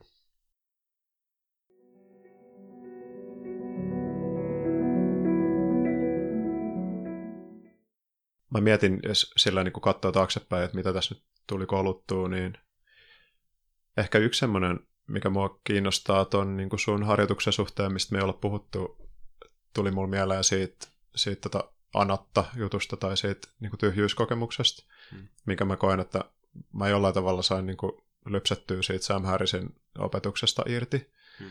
sellaisena, kun musta tuntuu, että se haluaa sen opettaa, niin mulla tuli mieleen se, että onko sulla niin kuin, koetko sä, että sun kokeminen on muuttunut jollain tavalla vuosien varrella sillä, että siitä on niin kuin joku semmoinen pysyvä jälki, ja sitten toisena, niin onko toi sulle yhtään tuttu toi, siis se Sam Harrisin juttu tulee jostain niin Jogchen opetuksista, niin onko sä lukenut tai kuullut sieltä mitään siihen liittyen? Hyvin, hyvin pintapuolisesti. Okay. Tiedän käsitteen ja tiedän, mistä traditiosta se tulee, mutta en, en, en kyllä tiedä juuri mitään Shojinista. No jos mä kerron siitä, Joo. tai mä en halua unohtaa tuota kysymystä, mutta Niin. et, siis jos eka sanoo tuosta kokemuksesta, että minkä tyyppinen se on. Joo. Se, mä olin tuolla tota, Nirodhan semmoisessa meditaatiopäivässä viime lauantaina, ja sitten siellä käytiin se on niin kuin tietoinen keskustelu Rob Burbean kirjan pohjalta oivalluksista. Ja sitten se on musta se, on niin kuin, se voi olla, mä en halua nyt loukata ketään tällä, mä koitan muistaa tässä right speech näkökulman tässä, mutta että siellä on usein niin älykkäitä miehiä, joilla on paljon sanottavaa tähän asiaan, ja sitten siellä on her- herkän ja kivan naisia, jotka istuu hiljaa sen koko tunnin. Ja siellä ei ilmasta tunteita ollenkaan, vaan siellä vaan niin kerrotaan oivalluksista semmoista vähän niin kuin splainaavaa puhetta. Toivottavasti tämä ei koske ketään tiettyä ihmistä. Tämä voi koskea erityisesti mua itseäni. Mä voin ottaa tästä vastuun eri elämän, osa, tai eri- elämän vaiheissa, mutta tota, mä oon ollut se tyyppi ja on mahdollisesti edelleen. Mutta sitten siinä on joku semmoinen niin kiva tunne siinä Sam Harrisilta tulleessa niin kuin NS-oivalluksessa, että, että musta tuntuu, että mun ei sillä tarvitse niin kuin puolustaa sitä kellekään. Musta tuntuu, että se oli vaan semmoinen, että joku asia omassa kokemuksessa muuttui, ja se, se, siinä ei ollut niin kuin semmoista älyllistä palasta kovin vahvana, ja sitten kun on harjoittanut, niin sit se on vaan ollut erilaista sen jälkeen. Ja mä voin koittaa kuvata sulle sen, ja sitten sä voit sanoa, että tökkääkö se johonkin, tai että no, kuulostaako se vieraalta, tai saako se kiinni siitä ehkä. Eli se Dzogchen opetus, no ensinnäkin siis Sam Harrisin kirjassa, niin se puhuu siitä, äh, ehkä mä sanon vielä Sam Harrisista, että siis se on semmoinen, no se on, niin tekee podcastia ja sitten on kirjoittanut paljon kirjoja erilaisista aiheista. Se aloitti uskontokriitikkona, mutta se on 20 istunut vuoden tai kaksi retriitillä ja sillä on pohjalla semmoinen niin henkinen ää, pohjavire. Ja nyt viime aikoina niin se on tehnyt paljon tämmöisiä niin meditaatiota ja semmoista niin Dzogchen, Tibetin buddhalaisuutta popularisoivia no ainakin sen meditaatio-appin ja sitten kirjoittanut sen kirjan ja sitten puhuu siitä paljon, niin se, se Dzogchen niin kuin opetus tai se insight, niin sen niin kuin ydin on siinä, että tietoisuus on niin kuin yhtenäinen kenttä. Ja se on vähän sama kuin joku semmoinen niin kuin open awareness-harjoitus Vipassanassa periaatteessa, että kaikki mikä on niin kuin koettavissa tässä kokemuksessa nyt, ja, jos joku kuuntelee tätä vielä, niin, niin tota, voi, voi huomata sen, että ensinnäkin on just kehokokemus tällä hetkellä. Esimerkiksi itsellä, kun istuu vähän vinossa, niin on niin niskahartiaseudusta tietoinen, mutta sit, että se on tavoitettavissa tavallaan niin kuin tässä ja nyt, että mikä kehokokemus on. Että tulee erilaisia aistimuksia eri puolilta kehoa, hengitys kulkee tietyllä tavalla, ehkä on vähän joku tunteen tekstuuria päällä. Ja sitten on visuaalinen kenttä, joka on tässä saatavilla, näin Janin. Ja sitten se on vähän niin kuin semmoinen soikio, missä on kaiken näköistä, ja sitten se havainto tulee vasta sen jälkeen. Et tässä on niin kuin nyt, jos lähtee pilkkomaan, niin tässä on kasvia ja ikkunaa ja peiliä ja Jani ja mikrofonia ja kaikkea tämmöistä. Mutta oikeasti siinä on vaan niin kuin yhtenäinen kenttä, ja sit sitä voi lähteä pilkkoon halutessaan. Että se niin kuin näkeminen tulee tavallaan ennen sitä pilkkomista. Ja sitten on ää, kuulemisen kenttä. Et esimerkiksi mä kuulen pienen tinnituksen koko ajan. Ja sitten on tämä puhe, mikä tulee nyt tässä sinun korviisi, joka kuuntelet tätä. Ja sitten mahdollisesti on jotain niin makua ja hajua vielä ja mikä ikinä sitten, mit, mitkä kaikki lasketaan aisteiksi, ehkä joku interoseptio ja mitä ikinä. Mm.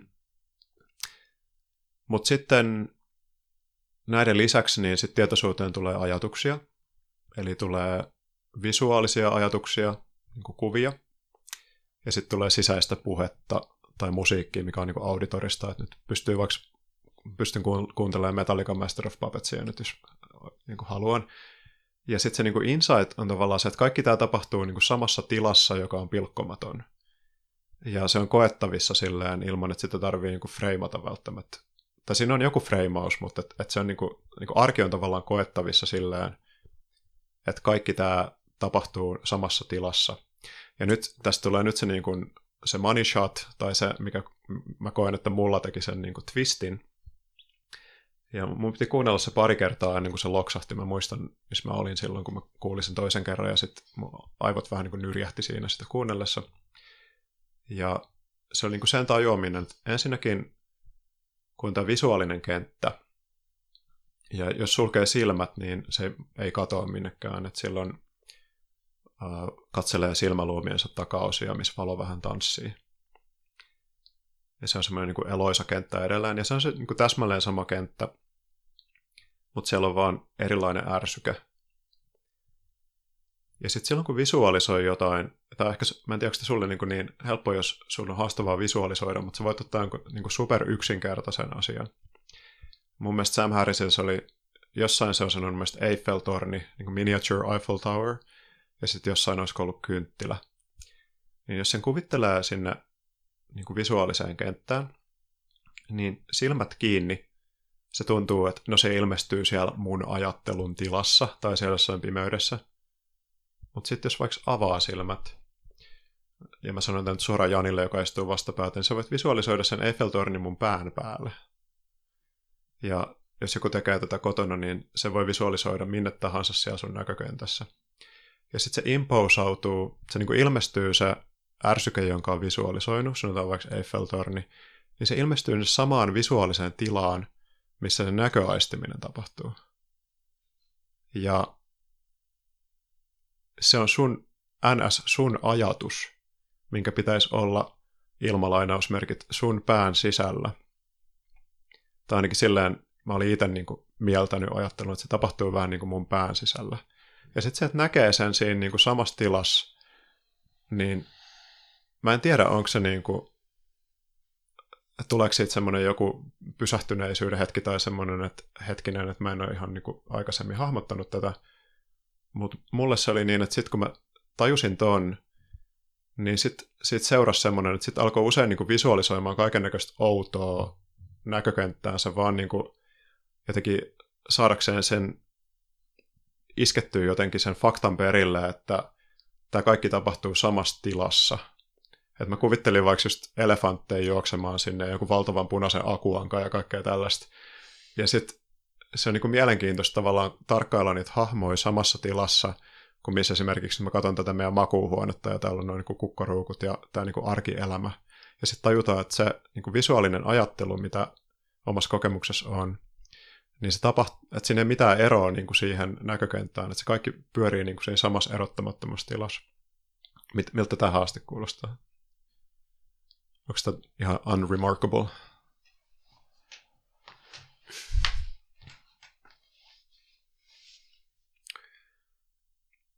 Joo, ei, ei, se, ei se hirveästi herätä vielä. Sinänsä, että kyllä kiinnostaa kuulla toi, kuulla toi harjoituksena, mutta mä en, mä en ihan, en, en saa täysin kiinni, että mikä tuon merkitys on.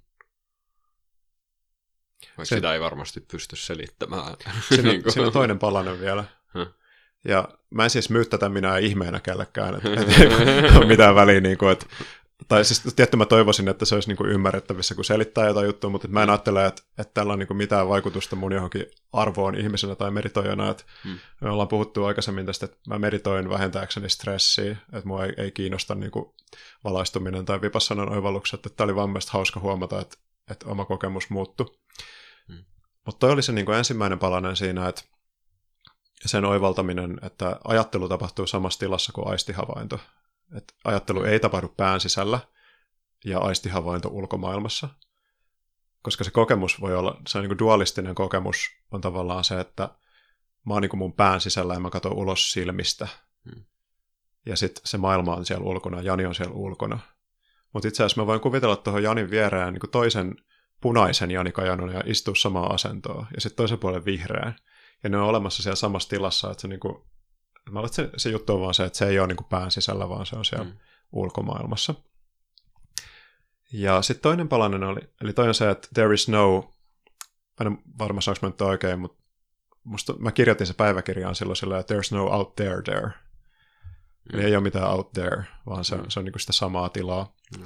Ja sitten toinen oli semmoinen there's no in here here, mikä liittyy siihen, että jos kuulostelee tavallaan kehoaistimuksen tekstuuri jostain kasvojen alueelta.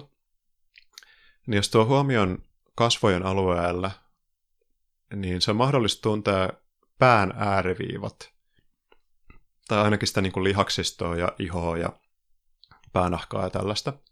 Ja erityisesti just niin kuin omat kasvot on mahdollista tuntea sisältäpäin, vähän niin kuin joku naamio – Ja sitten, jos sä vaikka Jani avaat silmät ja pidät sen aistimuksen edelleen siinä saatavilla, niin sitten jos tämän yhdistää tuohon äskeiseen visuaaliseen kenttään, eli sulla on niin samaan aikaan se, ja jos sä vaikka visualisoit se Eiffeltornin tai jotain tämmöistä, ja sitten tuo ton kokemuksen siitä, että miltä kasvot tuntuu sisältäpäin, niin ne lilluu siinä samassa tilassa. Ja omien kasvojen ulkopuolella on asioita. Eli taas niin kuin se iskee siihen, että, että ei elä niin kuin silmiensä takana ja kasvojensa takana ja päänsä sisällä, vaan elää jonkun sortin semmoisessa niin avaruudessa. Hmm. Et, et ne, niin kuin, se velloo semmoisena pilvenä se, se aistimus siinä, että sillä ei ole mitään niin lokaatioa tavallaan. Hmm. Että se ei ole niin kuin, tässä, sulla ei ole lokaatioa. Ehkä se on se, että sulla ei ole niin kuin semmoista keskusta, mikä olisi paikannettavissa jonnekin tiettyyn pisteeseen, vaan vaan niin kuin pilviaistimuksia, kehoaistimuksia, sitten on se visuaalinen kenttä ja sitten on se auditiivinen kenttä. Ja ne kaikki vaan niin kuin lilluu siinä tietoisuudessa. Että on vaan niin kuin tietoisuus ja sen sisältö.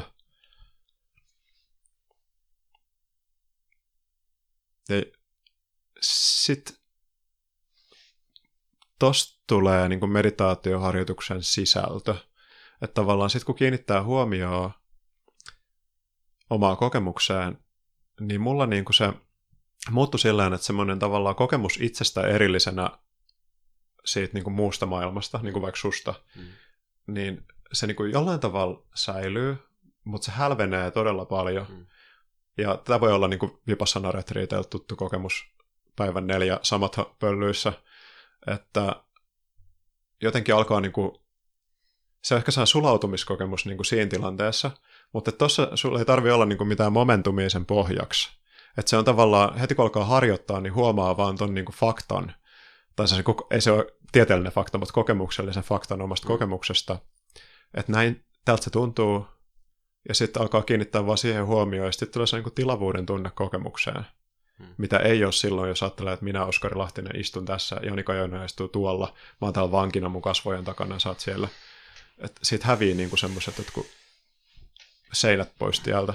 Jos joku on kuunnellut tätä podcastia tähän asti, ja mä en tosiaan tiedä, että ole mitään yleisöä, mutta mua kiinnostaa, että jos te olette vaikka käyttänyt joku sitä appia tai ylipäätään niin kuin, kuuntelette tätä, että onko tässä mitään niin kuin, tolkullista tai sellaista, mikä tavoittaa jollain tavalla sun arkikokemuksen siellä, joka kuuntelet, koska mä en ole käynyt vielä yhtään keskustelua ihmisten kanssa sillä että mä olisin saanut mitään niin kuin, resonanssia tähän juttuun. Mm. Että musta tuntuu, että mä selitän tuon ja sitten se toinen jää vähän katsoa, että, että kyllä mä vähän niin kuin tajuun, mutta en mä oikein tajua, mikä se pointti tuossa.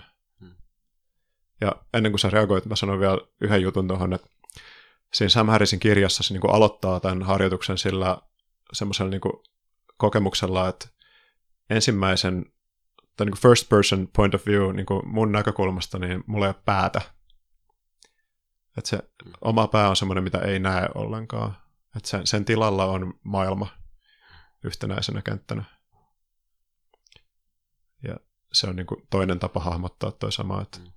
että jos mennään koke- oman kokemuksen pohjalta, niin näkee vaan jalat ja pillapaidan, mutta että oikeasti näkee niin kuin maailman. Että ja se, mä en tiedä, mulle se ei ollut niin kuin välttämättä yhtä toimiva tapa artikuloida tätä, mutta Sam Harris tekee siitä ison numeron ja mm. on tehnyt podcasteja siitä aiheesta. Mm. Okei. Okay. Mm. Mm. Nyt sä voit lytätä mun oivalluksen.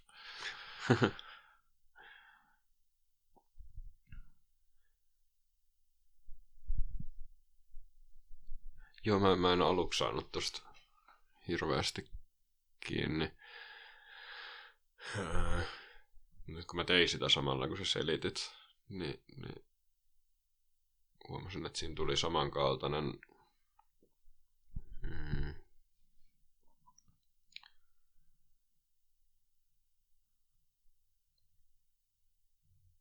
Mm-hmm.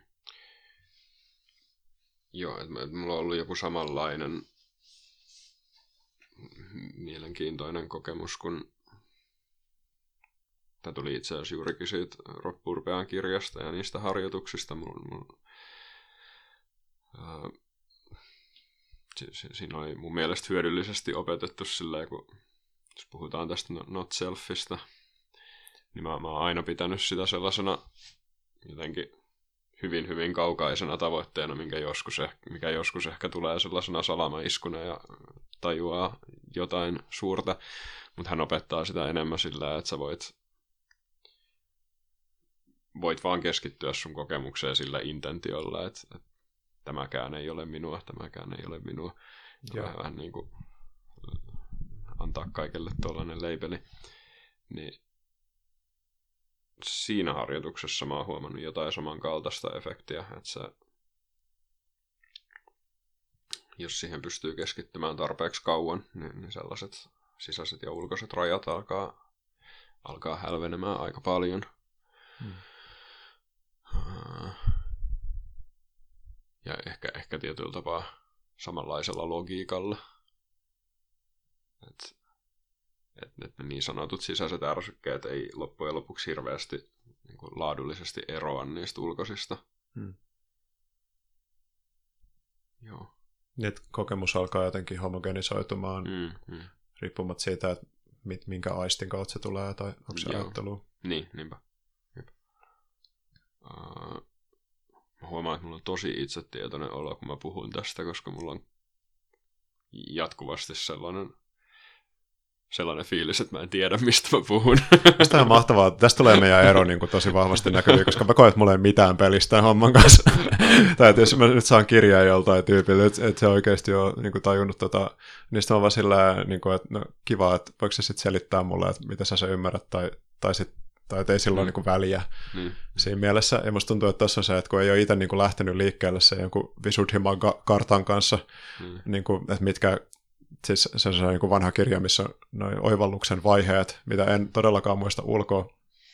Mutta musta tuntuu, että tietysti tulee kaksi mielenkiintoista eroa niin kuin mieleen ehkä tässä meidän välille. Toinen on se, että, että toi niin kuin mitä mä selitin sen, niin se on aika visuaalinen tapa kokea mm, se. Mm. Ja musta tuntuu, että sulla se tuntuu olevan se, semmoinen kehollinen tai että se tulee jostain mm, niin kuin semmoista intuitiivisempaa reittiä. Ja sitten toinen on tuo niin suorittaminen polulla. Ke- kehollinen ja toisaalta vähän rationaalinen. Okay. Tai sellainen, että, että, että mä tarviin sen niin kuin, niin, että se, se, se, oli se lause, mitä mä käytin. Tai että toistaa itselleen vaan, että not me, not me, not me. Joo. Mä en muuten tykännyt siitä lauseesta, koska se alkaa negaatiolla. Hmm. Mä huomasin, että tuli vähän kireä olo sitä tehdessä.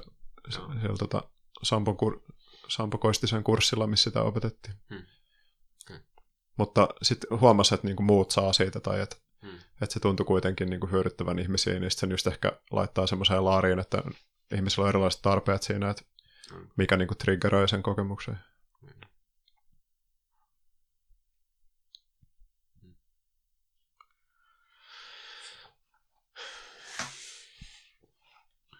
Mutta mä en missään nimessä koe, että toi oli sellainen, mikä, mikä olisi jotenkin jäänyt pysyväksi. Hmm. Okei, siinä on, siinä on joku asteero, että ei mun... Tai, tai siis sellainen niin kuin jatkumo, että, että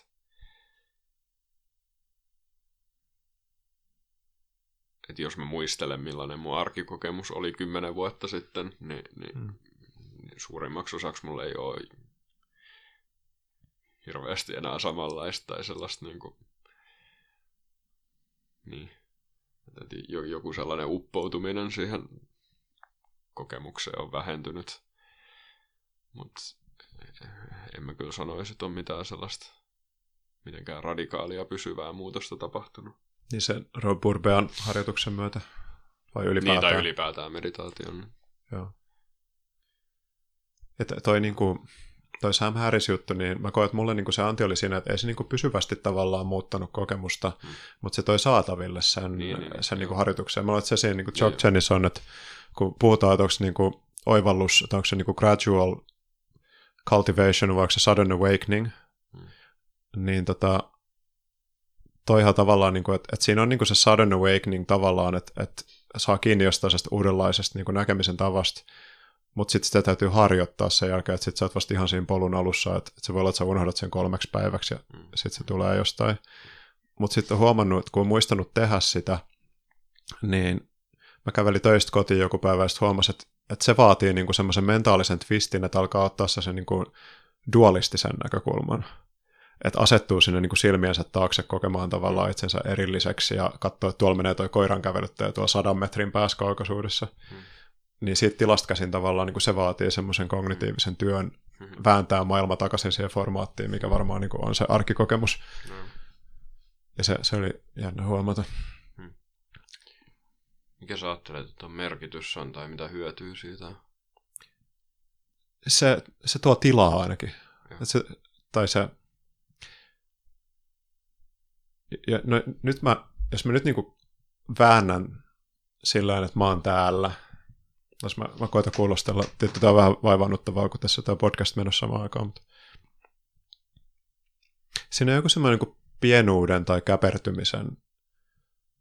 Mä meinaan koko ajan luisua ulos semmoisesta, että, että, että jos niin kuin koittaa palauttaa itsensä niin kuin kehon raamien sisään tavallaan, että se kokemus on semmoinen, että täältä katselen niin kuin silmien takaa sua, niin sitten tuntuu, että on kauhean pieni tai jotenkin niin kuin pienempi. Mm.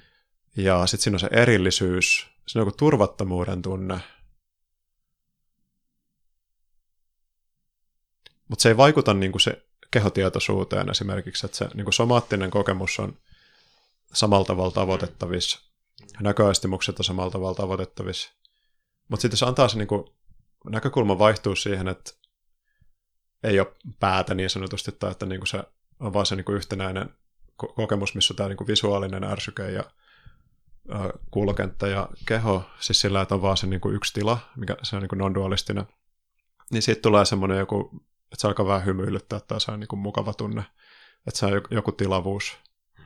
Ja sitten samalla kun puhut tästä, niin mä niin kuin tiedostan sen tavallaan, että siitä on paljon niin kuin kommentaaria, että kuin helppo se on pettää niin kuin itseään tällaista juttujen kanssa. Ja sitten ihmiset just puhuu siitä, että mulla on ollut tämä, niin kuin, tämä oivallus ja mulla on ollut tämä kokemus ja varmaan just jonkun non-selfin suhteen, että, että mä oon niin elän tyhjyyttä todeksi ja mitä ikinä. Mutta sitten tässä on just se, että kun mulle, ei mulla ole niin tarvet saada semmoista ideaa, ja silloin kun se toi kokemus alkoi, niin ei mulla ollut mitään semmoista niin kuin Että mä härintuskin harjoitin vipassanaa silloin, että ei mulla ollut semmoista niinku halua loihtia mitään esille. Mm. Että se oli vaan, että mä kuuntelin, en mä tehnyt sitä meditaatiokurssia silloin, kun se tuli ekan kerran. Mä kuuntelin Sam Harrisin haastattelua tuossa tota 10% Happier podcastissa.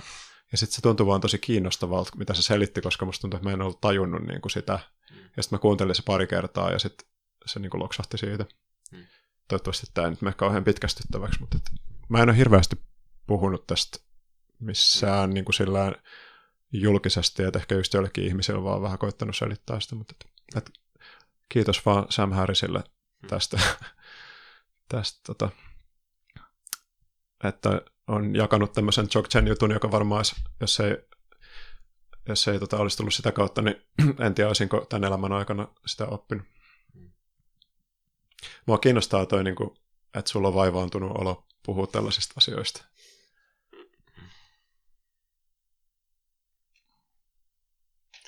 Niin, mä en tiedä liittyykö se just sit siihen mun historiaan, että meditaation alkuvuosina hyvinkin mielellään puhui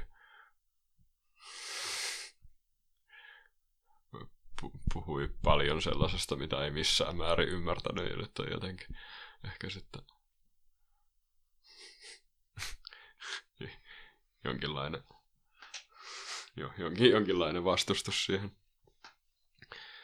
Tai, tai varovaisuus, että ei tee sitä samaa. Sä et halua sun epätäydellisyyttä public niin, recordiin. Niinpä. Eikö se ihan ok niin nyt myös olla väärässä asioiden suhteen ja puhua niin kuin No joo, hmm. en mä tiedä miksi mä määrittelen hmm. tätä sun puolesta. Jatka vaan.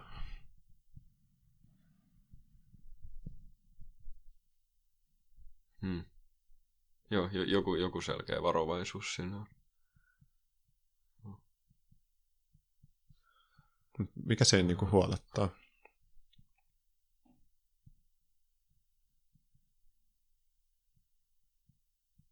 Onko tämä semmoinen, mitä sä haluat ylipäätään käsitellä julkisesti?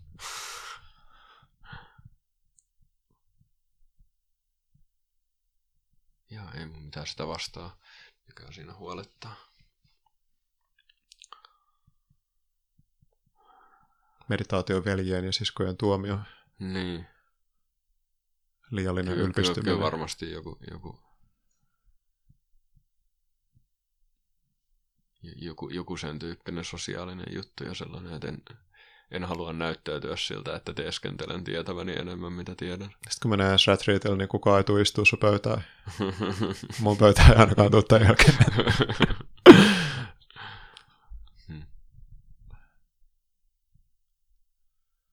No joo, en mä tiedä, pystyykö mä purkaa sitä tässä sen enempää.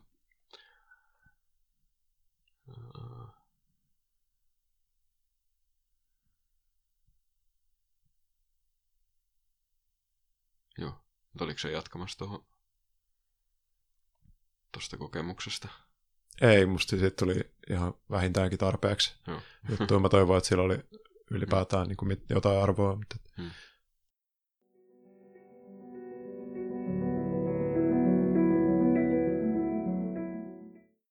Katsotaanko, mitä me laitettiin tänne listalle viimeksi. Mä muistan, että mä ainakin laittanut sen mindfulnessin kritiikin.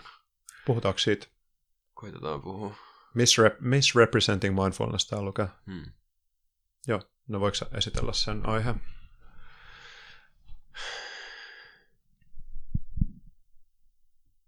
Joo, tämä nousi pinnalle. Mä joskus puolisen vuotta sitten luin sellaisen esseen Ion sivulla, kun jokohan se otsikko oli. Anteeksi, minkä sivulla? Aeon okay. nimisellä sivustolla. Se on purhalainen sivusto. Ei, se on joku jonkinlainen uutissivusto, tai siellä on kirjoituksia, okay. pidempiä juttuja vähän kaikista aiheista. Okay. Joo. No, se oli jotain tyyliin Problem of Mindfulness tai Problem with Mindfulness tai äh, en, en muista sitä otsikkoa nyt. Joka tapauksessa jonkun filosofian opiskelijan kokemus siitä, että, että kun hän harjoitteli, har, harjoitti mindfulnessia, niin jossain vaiheessa huomasi sellaisen, tai niin hän puhuu siitä, että, että mindfulnessissa opetetaan pitämään ajatuksia vaan ajatuksina ja tunteita vaan tunteina ja huomaamaan ne sellaisina. Ja sitten hän yhdisti se sellaiseen, että, että yhtäkkiä hän ei enää oikein tajunnut, että mistä jokin ajatus tai tunne johtuu, että onko hän ahdistunut tästä syystä vai tästä syystä. Että ei osannut niin kuin yhdistää enää tunteita ulkoisiin ja sisäisiin tapahtumiin samalla tavalla. Okei. Okay. Ja ja sitten hän kritisoi, kritisoi sitä, että mindfulnessissa, mindfulness-filosofiassa on vähän niin kuin piilotettuna sitä buddhalaista filosofiaa just tästä not selfista ja, ja, ja, ja muusta, mitä ei tuoda selkeästi esille, mutta mikä kuitenkin on siellä pohjalla. Mm. Joo, toi, toi on mun mielestä ylipäätään tosi kiinnostava aihe, koska mä tiedän, että mindfulnessia kritisoidaan sekä siitä näkökulmasta, että siinä on liikaa buddhalaisuutta ja liikaa mm. sellaista itämaista filosofiaa, ja sitten tosi paljon myös siitä, että siinä ei ole tarpeeksi. Mä ehkä kallistun enemmän sille jälkimmäiselle ää, näkökulmalle, mutta nykyään on myös aika ymmärtäväinen sillä, että, että, että mielestäni se on hyvä ja toimiva harjoitus ja, mm. ja ehkä jos se ajatus on se, että yritetään levittää hyvää juttua mahdollisimman laajalle länsimaihin, niin sitä ei voi tuoda ihan täysin sellaisena, mitä, mitä se on 2500 vuotta sitten ollut mm. Intiassa. Ja tähän liittyy toi meidän toinen ranskalainen viiva Mac Mindfulness, mm. eli semmoinen niin vesitetty mm. länsimaalainen yritysmaailman tai, mm. tai tota se, missä ikinä sit sovellettu mindfulness, missä se opettaja ei välttämättä ole itse harjoittanut hirveästi, eikä oikein saattaa lukea jostain niin kuin skriptistä suoraan meditaation tai jotain tämmöistä. Tai sitten se on paketoitu myytäväksi sillä että, mm. että, se,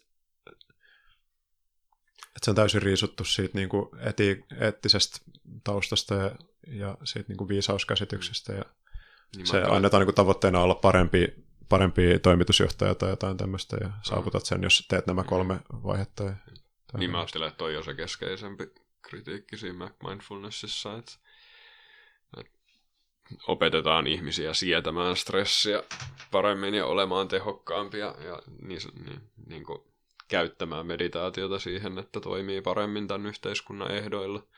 Joo. Uh, Mä kyllä ihan pidän tuosta kritiikistä, niin kuin varmaan arvaat. Mm. Joo, se on mukavan punainen. Joo. tota, okei. Okay. Mikä sen ensimmäisen kritiikin resonanssi sulle oli siinä? No mä en oikein se, saa siitä se, se filosofia-opiskelija. Joo, en, en, en mä kyllä saa mitään irti siitä, että itse, itse asiassa päinvastoin. Mun mielestä mulla on kyllä parempi suhde mun ajatuksiin ja intentioihin ja, ja tunteisiin ja mä saan niistä enemmän, enemmän irti ja osaan yhdistää niitä enemmän tai, tai ymmärrän niitä paremmin meditaatioansiosta. Hmm. Ja, ja sitten no, yhdessä vastineessa oli myös huomautettu, että siinä hän jotenkin tosi epärö, epäröimättä attribuoitan ongelma siihen, että, että että hän on tehnyt sitä harjoitusta niin kuin pitääkin ja, ja, ja se on suora tulos siitä, hmm. eikä niin kuin oikeastaan uhraa yhtään ajatusta silleen, että, että, hmm. että tämä nyt vaan hänen, hänen taipumus tehdä sitä tuolla tavalla, mikä, hmm. mikä on johtanut siihen. Ja... Musta tuntuu, että mulla lyö niin kuin aavistuksen tyhjää, jos mä koitan asettua hänen kenkiinsä. Että, että se, mikä itsellä tulee niin kuin hypoteesin mieleen, on se, että onko se se, että että jos on tottunut semmoiseen niin superkonseptuaaliseen tapaan olla maailmassa, niin sitten kun sä luovut siitä, niin sitten sun menee pasmat jotenkin sekaisin. Hmm. Että jos on niin kuin kiinnitetty analyysi itsestäsi ja ominaisuuksistasi ja kaiken näköisistä ilmiöistä, hmm. ja sitten se olemisen tapa muuttuu semmoiseksi niin aistillisemmaksi tai semmoiseksi niin välittömän kokemuksen kanssa olemiseksi, missä sä et voi niin kuin... Tosi mun on vaikea uskoa, että hän menisi sinne suoraan. Mä jotenkin ajattelin, että hän salakavallasti kuitenkin analysoisi koko ajan, mm. eikä tiedostaisi sitä. Mm. Mutta ehkä joku semmoinen, että sieltä voi hetkeksi nyrjähtää ulos. Musta tuntuu, että mulla on ollut jotain semmoisia kokemuksia joskus, ää, vaikka jossain niin retriittipäivällä, että yhtäkkiä tulee semmoinen niin beginner's mind-kokemus, että, että ei ole niin kuin nimiä tai sanoja asioille ja sitten vaan niin kuin fiilistelee jotain kasvinlehtiä jossain puutarhassa. Hmm. Niin mä ajattelin, että jos se, siinä voisi olla jotain vähän samantyyppistä. Hmm. Mutta se on kyllä täysin ohimenevää. Että, Mm. tiedä, onko se kirjoittanut sen? No, mm. tämä on ihan, niin kuin, ihan spekulaatio ja Mm. ei, ei, en kyllä ihan tavoita, Hmm. mistä tässä on kyse. To, ja toisaalta mä voin vähän ymmärtää, että jos, jos keskittyy nimenomaan tosi paljon tuohon aspektiin, että ajatukset on vaan ajatuksia ja tunteet vaan tunteita ja, ja siihen ohimenevyyteen ja, ja ottaa sen sellaisena, että, että nyt on tarkoitus tyhjentää se mieli ja, ja ei keskittyä millään tavalla tai, tai Mm. että, että vähän niin kuin työntää kaikki mielen sisällöt sitten vaan suoraan pois Mm. ja, ja jatkaa sen tekemistä koko ajan. Ja jos joku luulee, että meditaation tehtävä on työntää ajatukset pois, niin se on väärinkäsitys. Mm-hmm. Tosin ehkä jossain hindulaisessa meditaatiossa voi olla jotain sinne suuntaan, en tiedä. Niin tosin keskittymismeditaatiossa Mm. myös jossain määrin. Mutta just toi, että ajatukset ajatuksia ja tunteet on tunteet, niin sekin voi olla niinku tavallaan älyllinen propositio, mitä sä vaan niinku uskot. Mm. Ja sitten se freimaa sun kokemuksen eri tavalla. Niin, Ja sitten framing effect tuntuu siltä, että ei saa mistäänkin ehkä. niin. En, en mä halua edes täysin myöskään dissata sitä, että työntää ajatuksia pois, kyllä se nyt toimii, tila, niin kuin, to, toimii sellaisena rauhoitu, Joo. rauhoittumiskeinona, mutta... Et, I know. niin, niin, aivan. Mutta mut tietysti tarkoitus ei ole olla sellaisessa tai, tai kehittää sellaista jotenkin pysyvämmin. Harry Potterissa opettelee semmoista taitoa, että se pystyy työntämään kalkaroksen pois päästään se Harry Potter tai, tai Voldemortin. Ja mä muistan, että mä luin sitä silloin, kun mä tein tota, sitten mä ajattelin, että mä työnnän nää niin työnnän tämän ahdistuksen ulos päästäni, niin että, että mä teen tämmöistä oklumensiharjoitusta. Että siinä on harhaisuutta right there. Mutta noi mindfulness-kritiikit, niin mulla tulee mieleen yksi semmoinen kritiikki, mikä me ollaan molemmat kuultu sun väitöskirjaohjaajalta, että mindfulness on eskapismia ja todellisuudessa niin kuin, tässä oli joku toinen osa, minkä mä olin unohtanut. Et mikä, se oli se niin kuin ohje, mikä siitä seurasi, koska se on eskapismia, niin tai vo, voiko se muotoilla se kritiikin, koska mun mielestä siihen olisi ihan hauska vastata kanssa. Mikähän se oli? Mä, mä oon kuullut tämän kyllä muiltakin jossain muodoissa. Um,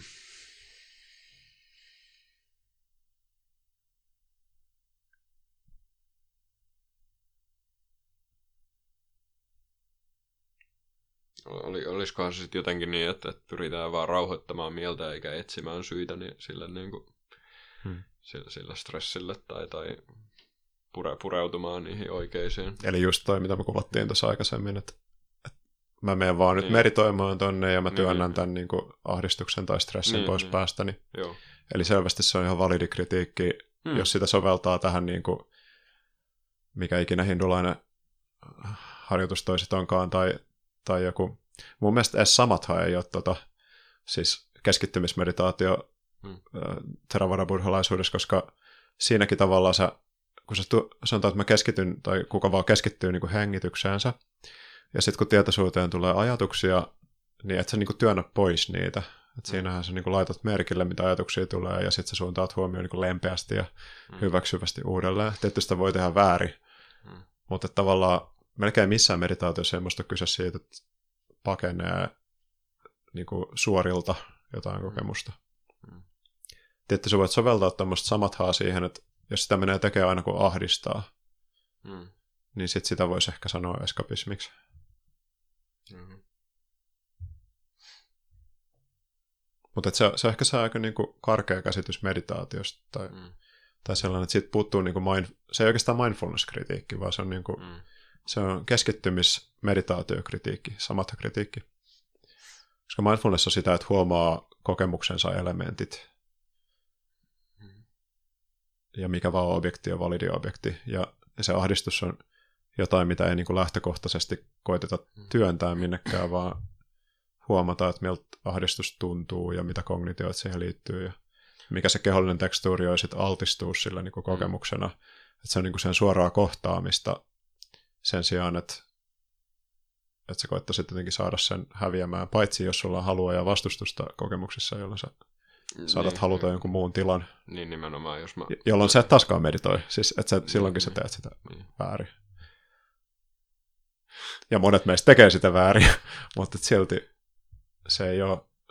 Mun sar- sarähtää korvaan toi väärin tekeminen sillä, että mä ajattelen, että meditaation pointti on tehdä sitä kroonisesti väärin niin kauan, että, että huomaa mitä siinä... Siis en, en mä moralisoi pikku- sitä, että niin, niin, tekee joo, väärin. Siis mä itse teen sitä väärin, mutta et mun mielestä Niin. no kyllä sä varmaan kuitenkin oot sitä mieltä, että, tai onko se sitä mieltä, että, että jotkut harjoitukset on mindfulnessia ja meditointia, jotkut ei ole, riippuen siitä, että Joo, Mi- joo. mitä. Mutta mut just, Niin. että jos mä mietin mun al- alku, al- alkuvuosien meditaatiota, niin kyllä mä ajattelen, että toi on ihan relevantti kritiikki siihen, että, että ky- kyllä mä olin eskapistinen ja mä tein sitä Mm. eskapistisesti, mutta et, et, et sit kun sitä jatkaa riittävän kauan, niin kyllä se jossain vaiheessa tulee sun naamalle, et, tai toivottavasti ainakin tulee Mm. jossain vaiheessa sun naamalle, että mitä, toi kielikuva ei ole mulle edelleenkään neutraali, mutta joo, anteeksi, että voi ehkä leikata pois. Mutta tota, Aivan. Tajusin nyt vasta. joo, tämä tapahtui viime viikolla kanssa, mutta ei, sun, ei sun kanssa, mutta, tota, mutta ei jäädä siihen jumiin. Mä, en mä tästä mitään kyllä ajatellut leikata pois. Okay. Uh, tota, mutta siis toi, jos palataan tuohon niin pointtiin tuossa, niin tavallaan, jos sä osaat härintuskin käsitellä veistä, ja sitten aina kun sä viipaloit porkkana, niin sä leikkaat itseäsi peukaloa, Hmm. niin se tarkoittaa, että porkkanan viipaloiminen on hyvä tapa niin kuin Joo, joo. edesauttaa salaatin valmistumista. Niin, niin. Että se ei ole musta hyvä kritiikki niin kuin porkkanan viipalointia kohtaan. Joo, joo. On, on samaa mieltä. Et, et siinä tulee just semmoinen olo, että se on niinku sitä ihan alun, niin kuin, tai se, vält, se voi kestää pidempäänkin, mutta semmoista niinku alun harhailua Mm. Vastaa kritiikki. Niinpä. Okay. Musta oli vaan kiva vastata tähän, koska Mm. toi on mietityttänyt mua vuosia, kun se, tu, se tuli niin voimallisessa tilanteessa palaute. Mm. Mm. Mm. Okei. Okay. Hetkinen, mulla oli joku... Äh, en muista. Se katos. Mindfulness-kritiikki vai, vai ajatus tosta? Niin, ajatus tosta. Joo. Mindfulness-kritiikkejä. Mulla on vielä näitä lisää, jos Hmm. tu, ellei sulla ole jotain, mitä sä haluat sanoa.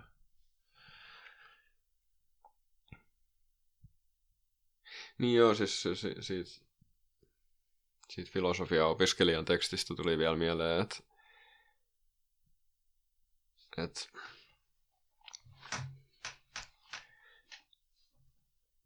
jos meditaation käsittää sit silleen laveasti, että että että tarkoitus on tutkia sun mieltä ja miten se toimii, tai, tai tietoisuutta tai sen sisältöä ja miten, miten, mikä sen dynamiikka on, niin eihän se ole mikään ongelma, että sä huomaat yhtäkkiä sen, että okei, nyt mä oon meditoinut sillä tavalla, että mä en oikein osaa enää yhdistää mun tunteita ulkoisiin tapahtumiin. Hmm. Sitten sä oot huomannut sen, ja Hmm. Kyllä. sitten sä voit miettiä, että mistä se johtuu ja tehdä jotain eri tavalla. Ja sekin on meditaatiota. Joo. Ja eh, se on jotenkin si- siinä mielessä aika absurdi kritiikki, että, että hienoa, sä oot huomannut jotain. Joo, mä tykkään siitä Goldstein, Joseph Goldstein sanoi aina niin kuin vipassanasta, että miten se päätyi harjoittamaan. Että sen niin kuin ensimmäinen opettaja Intiassa sanoi sillä, että, että jos sä haluat ymmärtää sun mieltä, niin paras tapa oppia siinä hyväksi on istua alas ja tarkkailla sitä. Hmm. Ja sitten mitä tahansa se tekee, niin sä saat lisää informaatiota siitä, Hmm. että miten mieli toimii. Mm.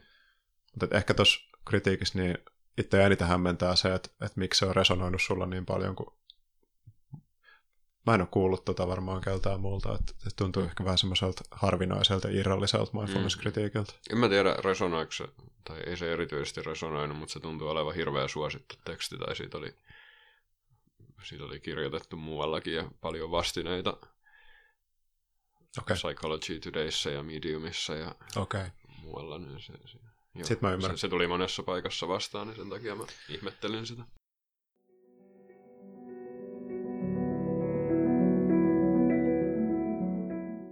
Sitten kaksi mindfulness-kritiikkiä vielä. Ensimmäinen on semmoinen, mikä on The Guardianissa aina välillä muotoiltuna, ja tämä on niin kapita- kapitalismin kritiikki mindfulnessin kautta. Että mindfulnessin harjoittaminen on jollain tavalla vallitsevien rakenteiden pönkittämistä, koska ää, nykyinen työelämä on niin, niin kuin sortavaa ja työntekijän tilanne on niin prekaari, että sen pitäisi nousta barrikaadeille kärjistetysti eikä meditoida. Ja jos se meditoija oppii sietämään niitä olosuhteita siellä niin kuin rat race työpaikalla, niin se vaan osallistuu olosuhteiden heikentämiseen, koska sitten sieltä voi vaatia lisää, kun se pystyy handlaamaan se stressin paremmin. Tämä on kuulemma suosittu kritiikki myös jossain, oliko se Jyväskylän yliopiston punavihreissä piireissä tai jotain tällaista. Että mä kuulin, että myös Suomessa kuulee tästä versioita. Mulle ei ole kukaan tullut sanoa tätä muistaakseni vielä. Hmm. Allekirjoitat sitä kritiikin.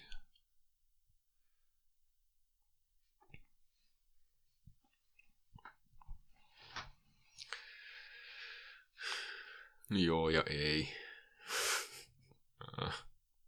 Mä sanon tähän väliin, mutta että Jani on supervasemmistolainen lääkäri.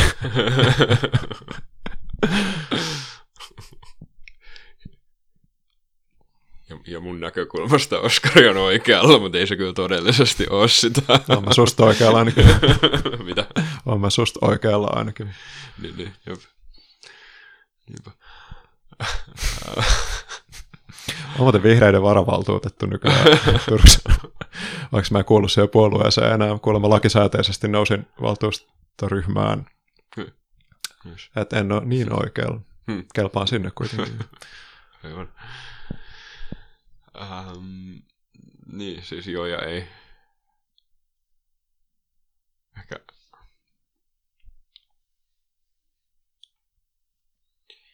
Niin, tämän, tämän takia meditaatiosta on myös koen tosi vaikeaksi puhua, että kun kaikki riippuu niin paljon siitä intentiosta tai siitä, että millä tavalla ja miten sä harjoitat sitä, että, että ei ole mitään niin kuin yhtä, yhtä mindfulnessia, mitä ihmiset harjoittaa, niin kyllä, kyllä mä näen, että on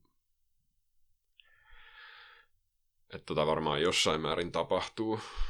Mulla ei ole oikein kokemusta mistään mä oon käynyt yhden mindfulness-kurssin silloin 2011, ja, ja ei ole mistään yritysmaailman mindfulnessista yhtään mitään kokemusta, niin en mä tiedä, mitä sitä opetetaan. Mutta niin, olen tietoinen, että sitä kritisoidaan ainakin siitä näkökulmasta, mm. että, että pyritään, pyritään toimimaan tehokkaammin ja, ja suoriutumaan mm. paremmin ja, ja keskittymään vakaammin ja, ja kyllä mä koen sen potentiaalisesti ongelmalliseksi, jos ei samalla jos siinä ei ole mitään etiikkaa mm. mukana. Jos sä kärsit sun olosuhteissa, niin mikä pointti siinä on jättää niin kuin tekemästä asioita, mitkä vois lieventää sitä kärsimystä? Siis mä mietin tätä vaan, että että vaikka, vaikka allekirjoittaisi ton kritiikin työelämästä, hmm. niin mä en ymmärrä, mitä siitä seuraisi se, että mindfulnessin harrastaminen, jos siitä sulle hyötyy, ei olisi hyvä idea. Et siinä sä opit niinku kirkkaammin näkemään vaan sun olosuhteet ja saat ehkä vähän tilaa ja vähän jotain stressivapautusta siihen. Ja siihenkin täytyy harjoittaa aika paljon, että sun olosuhteisiin tulee mitään lommoa. Mutta jotenkin vaan se, että, että sä voit sitten että se ei poissulje niin kuin niiden olosuhteiden muokkaamista millään tavalla. Että sitten sulla mm-hmm. on ehkä niin kuin, su, sulla on enemmän resilienssiä ja enemmän niin kuin kapasiteettia tai semmoista niin kuin henkistä tilaa lähteä tekemään fiksuja valintoja. Mm. Että sitten sä et vaan niin kuin reaktiivisesti mene rikkoa itseäsi jonnekin kehityskeskusteluun. Että et on se niin kuin parempi olla tietoinen siinä tilanteessa, kun lähtee nujertaa kapitalismia sisältäpäin, kun vai mitä sä ajattelet? Tietty joku sanoi, että kiukku voi olla niin kuin rakentava voima tai semmoinen niin kuin reaktiivinen viha, mutta niin kuin mun mm. maailmankuvassa jotenkin mikä tahansa projekti on edelleen mahdollinen niin kuin meditoijalle, ja se luultavasti siinä tulee parempaa jälkeä, jos sulla on tilaa tehdä hyviä päätöksiä silloin, kun sä teet sen. Sama hengenveto tulee mieleen, että mä olin 2016 kiuk- kunhan buddhalaisuudelle siitä, että kukaan ei puhunut Trumpista mitään, koska mä näin se jotenkin niin, niin kuin mm-hmm. katastrofina. Mm-hmm. Ja sitten mä olin jollain retriitillä ja muistan, mm-hmm. mä menin sinne niin opettajakeskusteluun rähjäämään sille siitä, että miksi buddhalaiset ei tee mitään. että miksi te vaan istutte ja niin kuin teette lavinkainnessia mm-hmm. näille tyypeille, että eikö tässä tilanteessa tarvittaisi enemmän jotain semmoista niin suorempaa toimintaa. Hmm. Ja sitten se vaan sanoo, että joo. Ja että jos lapsella on keppi, niin se on myötätuntoista ottaa se siltä pois. Ja että se pitäisi, jos se on tehnyt rikoksia, se pitäisi laittaa vankilaa. Hmm. Mutta sitten toisaalta siinä on semmoinen niin lammasmaisuus mun mielestä rinnalla, että sitten kun on niin kuin, äh, riittävän jotenkin harkitseva ja tasapainoinen, niin ihmisestä tulee erilainen fiilis. Hmm. Mutta sitten vielä twistinä tuntuu, että se fiilis on ehkä illuusio, koska esimerkiksi jotkut Nirodhan opettajat on mukaan suoran toiminnan aktioissa. Että selvästi se ei ainakaan estä niinku aktivismia. Hmm. Hmm. Että monimutkainen kenttä, huomaa, että itsekään tiedä, mitä tarkalleen ajattelee tästä. Niin. Hmm.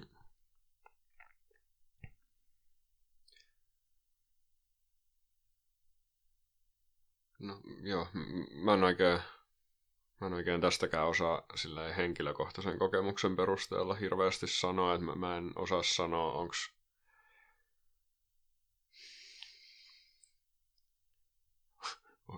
on, onko meditaatio muuttanut mua jotenkin niin enemmän tai vähemmän poliittisesti aktiiviseksi tai, tai enemmän tai vähemmän kiinnostuneeksi ulkomaailman tapahtumista.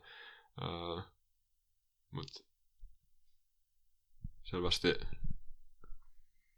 No, no joo, tulee mieleen kaksi, kaksi juttua, mitä mä oon kuunnellut ja lukenut hiljattain. Toinen oli just tämän Rob Purpean Dharma-opettajan puhe nimeltä Meditator as a Revolutionary, jossa puhuu nimenomaan tästä aiheesta. Ja hänen mielipide vaikuttaa olevan se, että sellainen niin kuin mielenvakauden equanimityin korostaminen – saattaa ainakin joissain tapauksissa johtaa siihen, että passivoituu ja ei oikein välitä tästä maailmasta niin hirveästi, että, että, että sillä niin kuin ulkoisten olosuhteiden parantamisella ei ole enää niin paljon merkitystä, koska, koska sä voit luoda sitä rauhaa itseäsi sisäsyntyisesti. Hmm. Uh, ja parhaillaan mä luen tota, sellaisen psykologin kuin James Hillman kirjaa nimeltä we've had a hundred years of psychotherapy and the world is getting worse. Niin on tosi, tosi, itse asiassa mä löysin tämän, tämän Purvean puheen pohjalta, mutta tosi samanlainen argumentti psykoterapian suhteen, että sä meet, meet puhumaan sun vihasta ja ahdistuneisuudesta, joka liittyy maailmaan, niin sinne yksityiseen vastaanottoon, ja sä, sä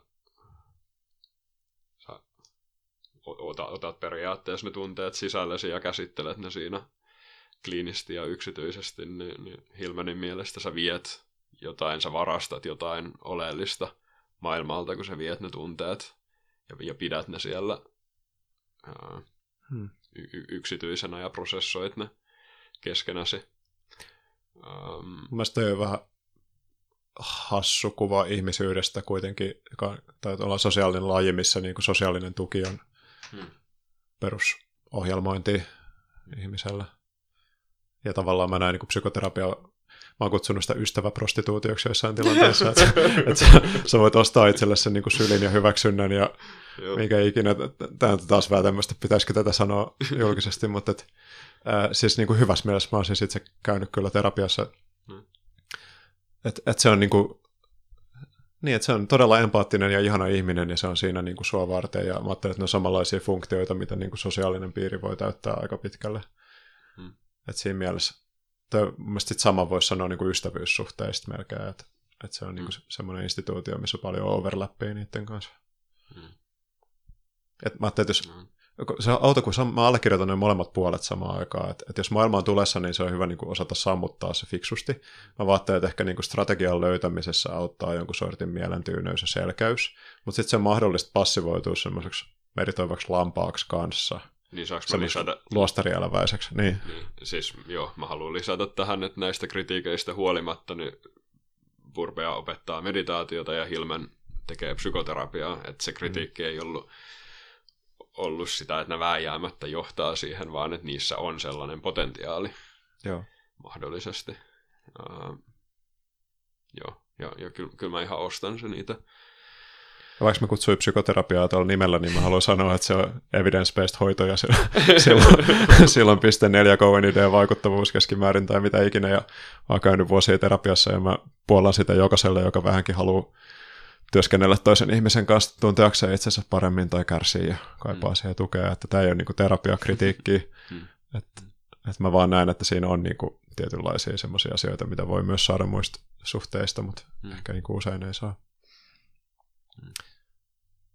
Käsiteltiinkö me tämä kritiikki? Oli yksi vielä. Haluaisitko sanoa tuosta vielä jotain? Voidaan myös palata näihin myöhemmin, jos me mm. tehdään toinen jakso. Joo, ei varmaan tule mieleen. Tässä jää ihan sikana sanoa. Mm. Mä sain palautetta, että sikana on ärsyttävä tai epäammattimainen ilmaisu, niin mä koitan, kiitos tanssikoulu, koitan tota, luopua tästä ilmaisusta. En mä tiedä, koitanko mä luopua siitä. Mä ihan siitä. Tulin itse tietoiseksi tästä ilmaisusta. Niin tota, huomaan, että paljon jää käsittelemättä asioita, että just esimerkiksi mindfulness-tutkimuksesta me ei olla sanottu melkein mitään, että ehkä se voisi tähän hengenvetoon sanoa, koska me puhutaan omasta harjoituksesta niin paljon, että mindfulnessille on niin kuin tieteellinen tutkimusnäyttö sen puolesta, että se vähentää ahdistuneisuutta, vähentää masentuneisuutta, leikkaa uusivan masennuksen uusiutumisriskiä ja auttaa sietämään kipua. Että se ei vähennä kipua absoluuttisesti, se ei paranna mitään sairauksia nykytiedon valossa, mutta se, jos se vähentää stressiä, niin se voi tavallaan osallistua sairauksien parantamiseen – ja se helpottaa olemaan kivun kanssa. Ne efektit on samaa koko luokkaa kuin psykoterapialla suurin piirtein. Meta-analyyseissä tämmöinen tietoisku tieteen maailmasta. Mutta sitten oli tämmöinen, mä en muista, ehkä sanoin tästä sullekin silloin,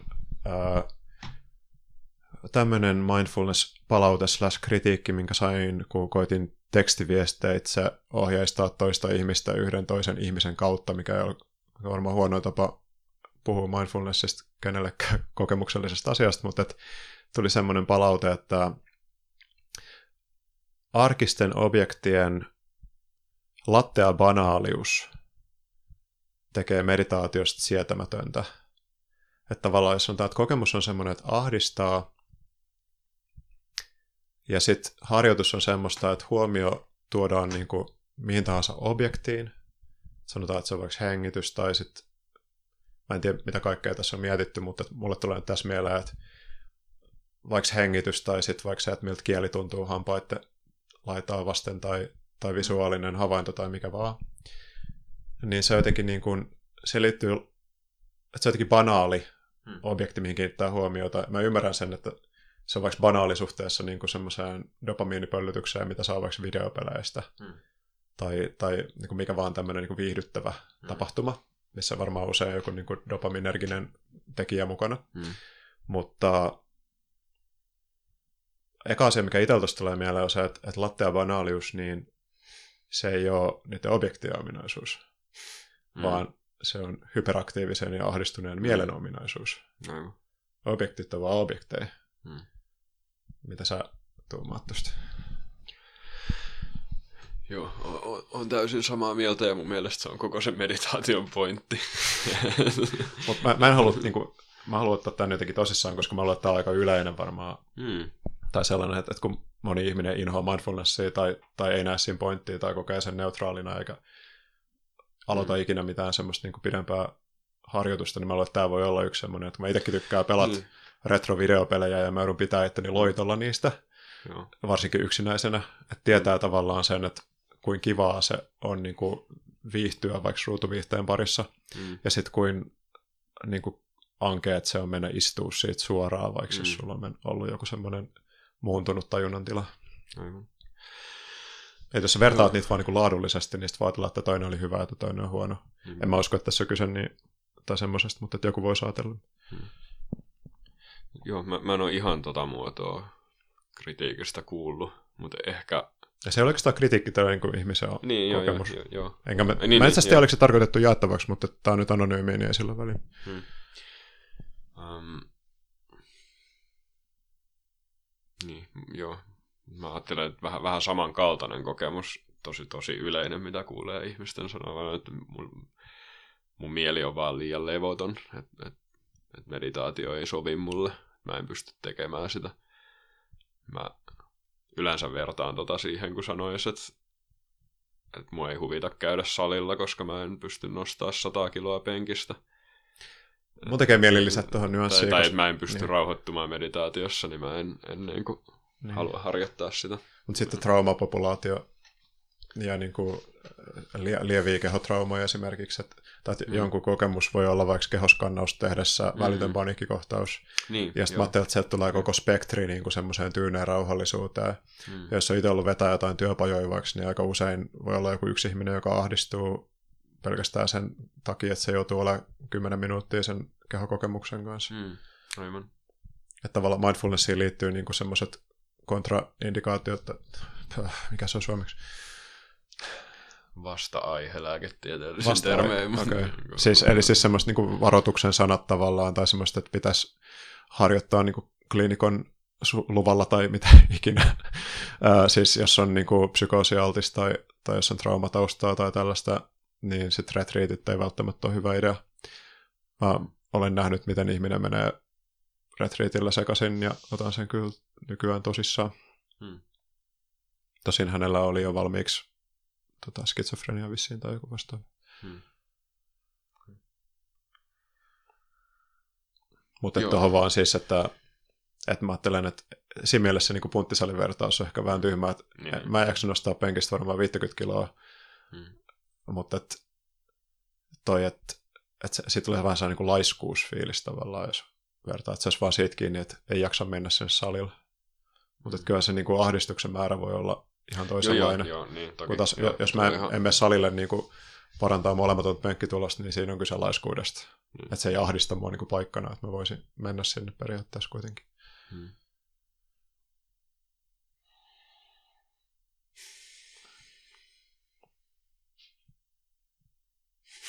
Vai?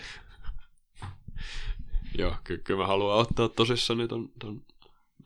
Ajattelen, että toi oli hyvä lisäys. Mulla on joku, joku pieni vastustus tuohon, mutta en, en oikein osaa nimetä sitä. Uh, mut. Niin, ehkä mä yleisimmin kuulen sen kuitenkin siinä muodossa, että, että mulla on niin hirveän levoton mieli ja sitten ajatukset vaan juoksee, että, mm. että mä en sen takia halua tehdä sitä. Niin, niin siihen mä suhtaudun vähän, vähän, sellaisena, että, niin, että se on se pointti. Että se, se, se on epämiellyttävää ajoittain, koska ajatukset juoksee ja, ja että se ei kuulosta mulle hyvältä syyltä olla, mm. olla tekemättä sitä. Mm, ja mitä tuohon banaaliuteen tulee, niin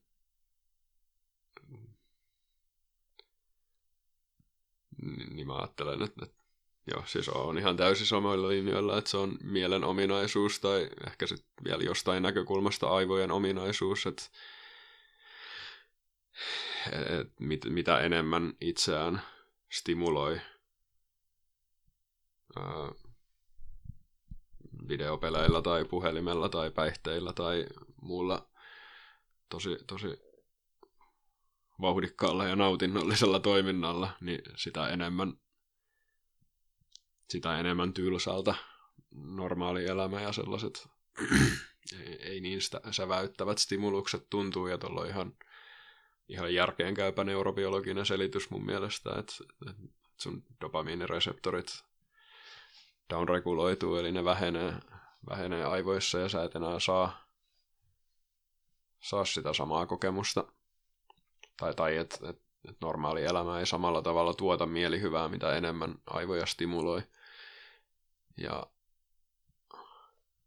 ja edelleen se, se on yksi, yksi meditaation oleellinen pointti mun mielestä, että oppii, oppii olemaan hienovaraisimpien kokemusten kanssa ja et, et, ettei tarvii, että nyt voi vapautua siitä, ettei tarvii haluta koko ajan jotain intensiivisempää hmm. ja miellyttävämpää. Niin se on niin kuin hidas elvytysprosessi, hmm. minkä seurauksena lattea banaalius poistuu hmm. ominaisuutena hmm. niiltä esineeltä. Niin. Ja toisaalta niin kuin, se, se ei ole ehkä hyvä syy harjoittaa, jos haluaa tehdä esineistä jännittäviä, koska sitten sä harjoitat halun mm. kanssa. Mutta se on todennäköinen sivutuote siinä harjoituksessa kuitenkin, että mm. et jos, jos sä meditoit sata tuntia, niin sitten ne on vähän vähemmän banaaleja ehkä ne ärsykkeet. Tosin ne on joka kerta, kun sä tuut videopelitajunnan tilan kanssa siihen harjoitukseen. Mm. Ja se ei ehkä koskaan häviä, tai että niin on olemassa tiloja, missä kaikki tuntuu ulotteelta banaalilta vähän aikaa, mutta sitten ehkä se gra- gradientti, tai se, että kuinka oikeastaan tulla ulos sieltä ja jotenkin asettuu, niin sekin nopeutuu ajan kanssa.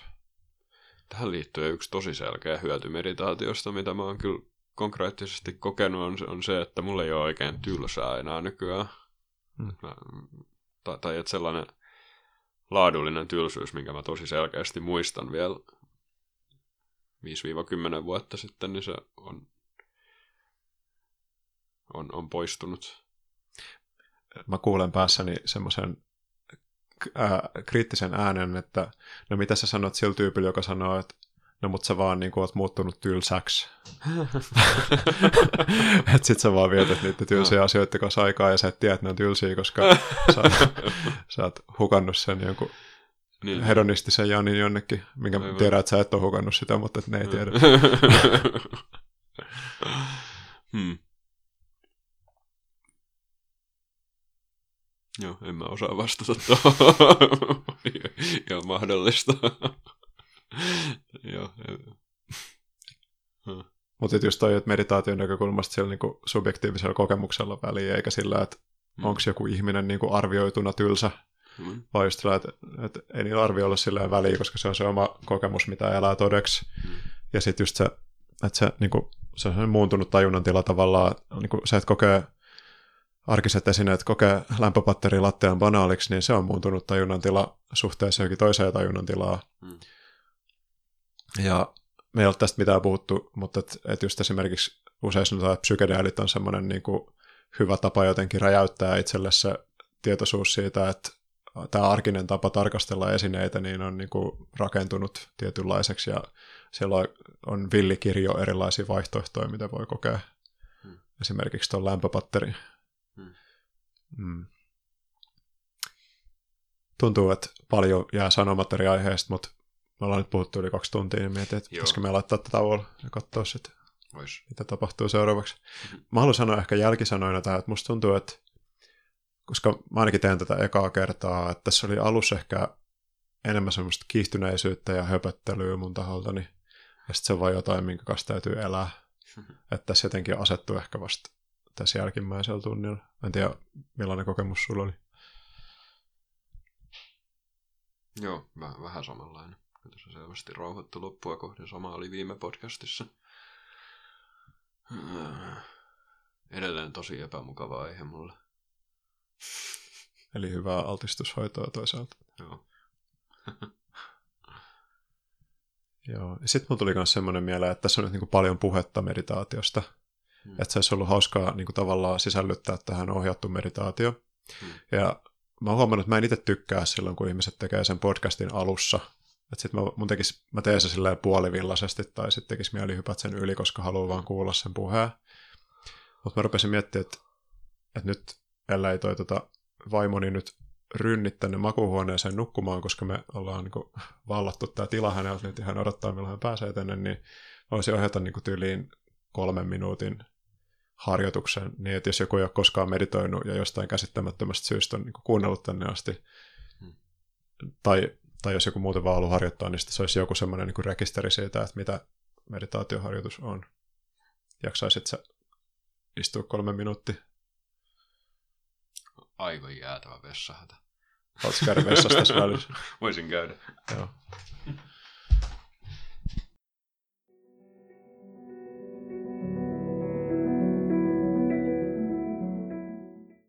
Mä ajattelin ehkä lähinnä sillä tiivistää vipassana-harjoituksen tai, tai ei ehkä edes vipassana-harjoitusta, vaan joku semmoinen perus mindfulness-harjoitus semmoiseen johonkin reseptiin, jota voi soveltaa mistä tahansa elämässä.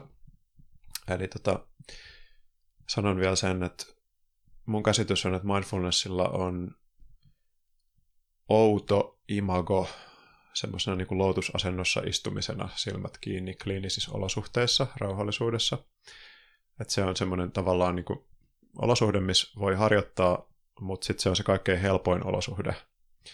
Ja sitten ehkä ne tilanteet arjessa, missä meditaatio eniten tarvisi tai mindfulnessia tai mielentyyneyttä, niin ne on usein just ne päinvastaiset tilanteet, eli se kun on menossa joku haastava vuorovaikutus tai sitten on älypuhelimella ja huomaa, että on ollut liian pitkään ja on jo vähän reaktiivisessa suhteessa siihen, mitä tekee siellä jossain somessa tai mitä ikinä. Niin tämä ohje- ohjeistus on tarkoitettu semmoiseksi yleiseksi algoritmiksi, mitä on tarkoitus soveltaa milloin tahansa elämässä ja ehkä erityisesti vaativissa tilanteissa, mutta sitä voi helpoiten ylläpitää sillä, että harjoittelee sitä turvallisissa, vakais, rauhallisissa olosuhteissa, niin kuin tässä nyt esimerkiksi on, toivottavasti sielläkin. Mutta tosiaan tämän voi tehdä millaisissa vaan olosuhteissa.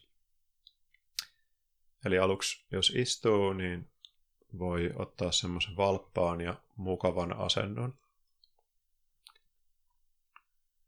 Ja jos satut kävelemään tai seisomaan, niin ne on ihan yhtä hyviä asentoja tai makaamaan. Se asennolla ei ole mitään väliä. Ja sitten voi tulla tietoiseksi kehoaistimuksista. Esimerkiksi kasvojen lihaksista.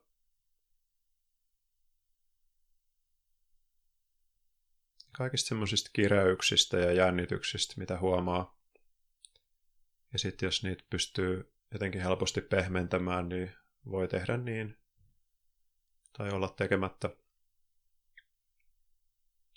Ja jos huomaa vaikka jotain kiihtyneisyyttä tai jännittyneisyyttä, niin yksi tapa rauhoittaa hermostoa vähän on pidentää uloshengitystä suhteessa sisähengitykseen.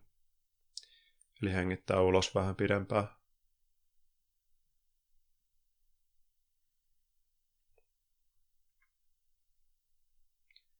Ja sitten voi huomata kehoaistimukset myös muualla kehossa, eli ihan rintakehän ja vatsan alueella ja raajoissa, vaikka jalkapohjien kontaktin lattian kanssa, jos istuu silleen, tai sitten ylipäätään kehon kontaktin alustan kanssa, missä ikinä sit se kontakti tapahtuukin.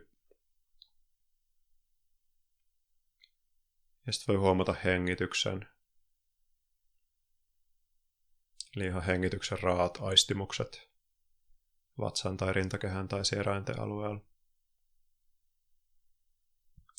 Jos sattuu kuulumaan siihen pieneen ryhmään, joka ei koe hengittämistä turvalliseksi tai huomion tuomista hengittämiseen turvalliseksi tai mukavaksi, niin huomio voi tuoda myös mihin tahansa muualle kehoon, esimerkiksi jalkapohjeen kontaktiin maanpinnan kanssa tai lattian kanssa.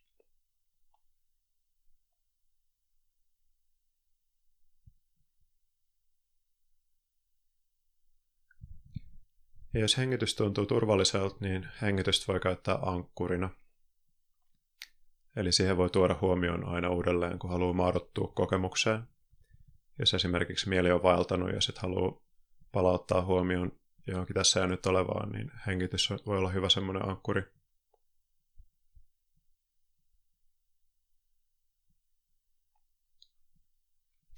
Ja tämä, miten tykkään jakaa tämän harjoituksen, niin että kehokokemus on yksi neljäsosa siitä kokonaisuudesta. Tämä on ensimmäinen tämmöinen etappi tietoisuudessa, mihin mennään katsomaan, että miltä siellä tuntuu. Ja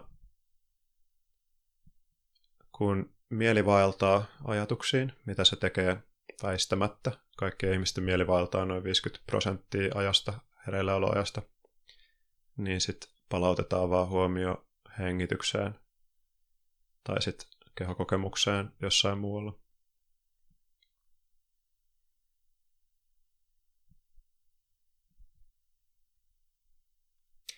Eli tämä oli tämä ensimmäinen etappi. Sitten seuraavaksi annetaan kehokokemuksen hiipuu vähän niin kuin tietoisuuden taka-alalle ja tuodaan huomio ääniaistimuksiin.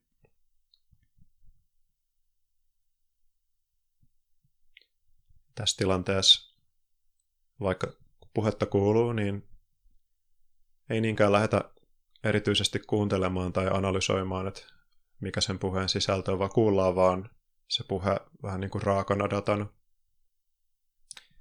Eli huomataan vaan se, että tapahtuu kuulemista.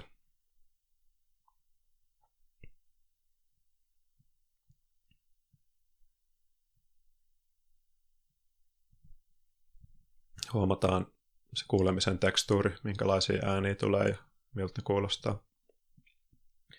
Ja tätä voi käyttää ihan samalla tavalla meditaatio-objektina kuin kehokokemustakin. Sitten kun mieli vaeltaa, niin voi palauttaa huomioon takaisin niihin ääniin, mitä just nyt kuuluu.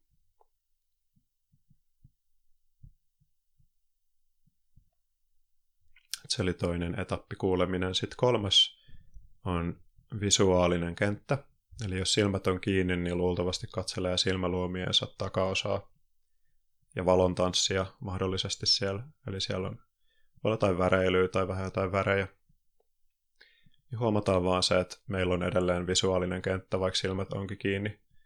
Ja jos silmät on auki, niin sit se on helpompi huomata. Sitä eroa voi kokeilla avaamalla silmät hetkeksi ja sitten sulkemalla ne.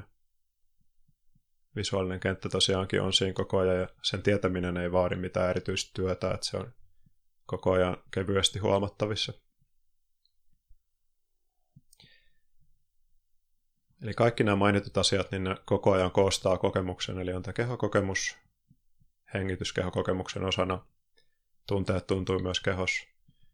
Eli se kehokokemus on se ensimmäinen pala, toinen on kuulokenttä, jatkuvasti on kuuloaistimuksia, kolmas on visuaalinen kenttä, jatkuvasti on visuaalisia aistimuksia, ja sitten neljäs on ajatukset, ja ne on usein kuvia tai sitten ääniä, sisäistä puhetta tai musiikkia tai jotain tällaista. Ja tuodaan nyt huomio hengitykseen. Ja aina kun mieli vaeltaa, niin huomataan se ajatus. Ja laitetaan merkille, että oliko ajatus kuva vai oliko se ääntä. Vai oliko se ehkä yhdistelmä niitä molempia. Ja huomataan vaan ne ajatukset. Ei lähdetä seuraamaan niitä niin mä hetken hiljaa pidetään huomioon hengityksessä ja huomataan vaan ajatukset sitä mukaan, kun niitä tulee.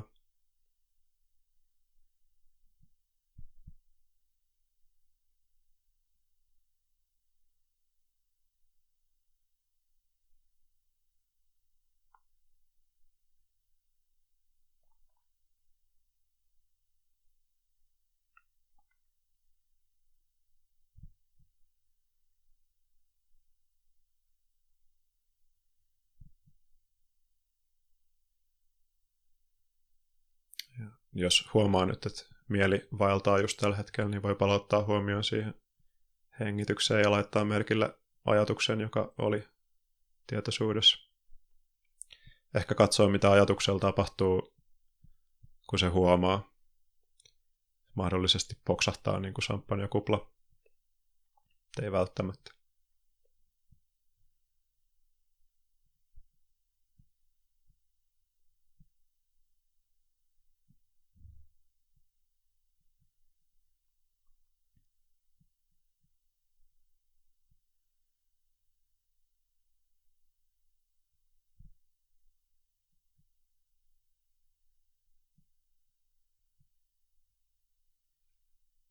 Nämä mainitut neljä asiaa on sellaiset, mitkä on aina läsnä kokemuksessa, jos kuulee ja näkee, jos on normaalisti tai niin kuin tavanomaisesti toimivat aistinelimet ja aivot, niin aina on kehokokemus, aina on kuuloaistimukset, aina on visuaaliset aistimukset, aina on ajatukset, ja ei ole hirveästi mitään muuta. Sitten on maku ja haju ja tällaista, mutta suurin osa kokemuksesta on jotain näistä mainituista – ja ne on sellaisia, että niihin voi aina tuoda tietoisuuden arjessa mistä tahansa tilanteessa ja huomata, mitä tapahtuu ja mistä kokemus koostuu ja mitä siellä tapahtuu, kun siitä tulee tietoiseksi. Ja näiden lisäksi voi huomata semmoiset bonusasiat kuin haluaminen ja vastustus. Niin haluamisajatukset, vastustusajatukset, tai sitten se, miltä se tuntuu kehossa, kun haluaa vastustaa.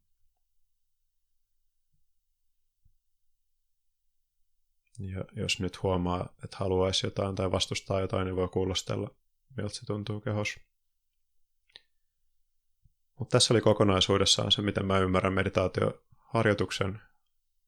Joku tämmöinen mindfulness vipassana yhdistelmäharjoitus, missä on hitunen jogchen ja, ja nyt voi hetken aikaa istua hiljaisuudessa sillä että huomio on vaikkapa hengityksessä.